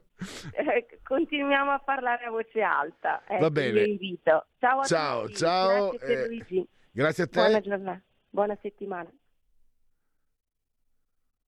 Avete ascoltato Largo ai bambini Benissimo, grazie a Federico, incombe l'area di servizio con Marco Castelli e grazie a tutti per aver scelto Radio Libertà. Ciao. Avete ascoltato il punto politico.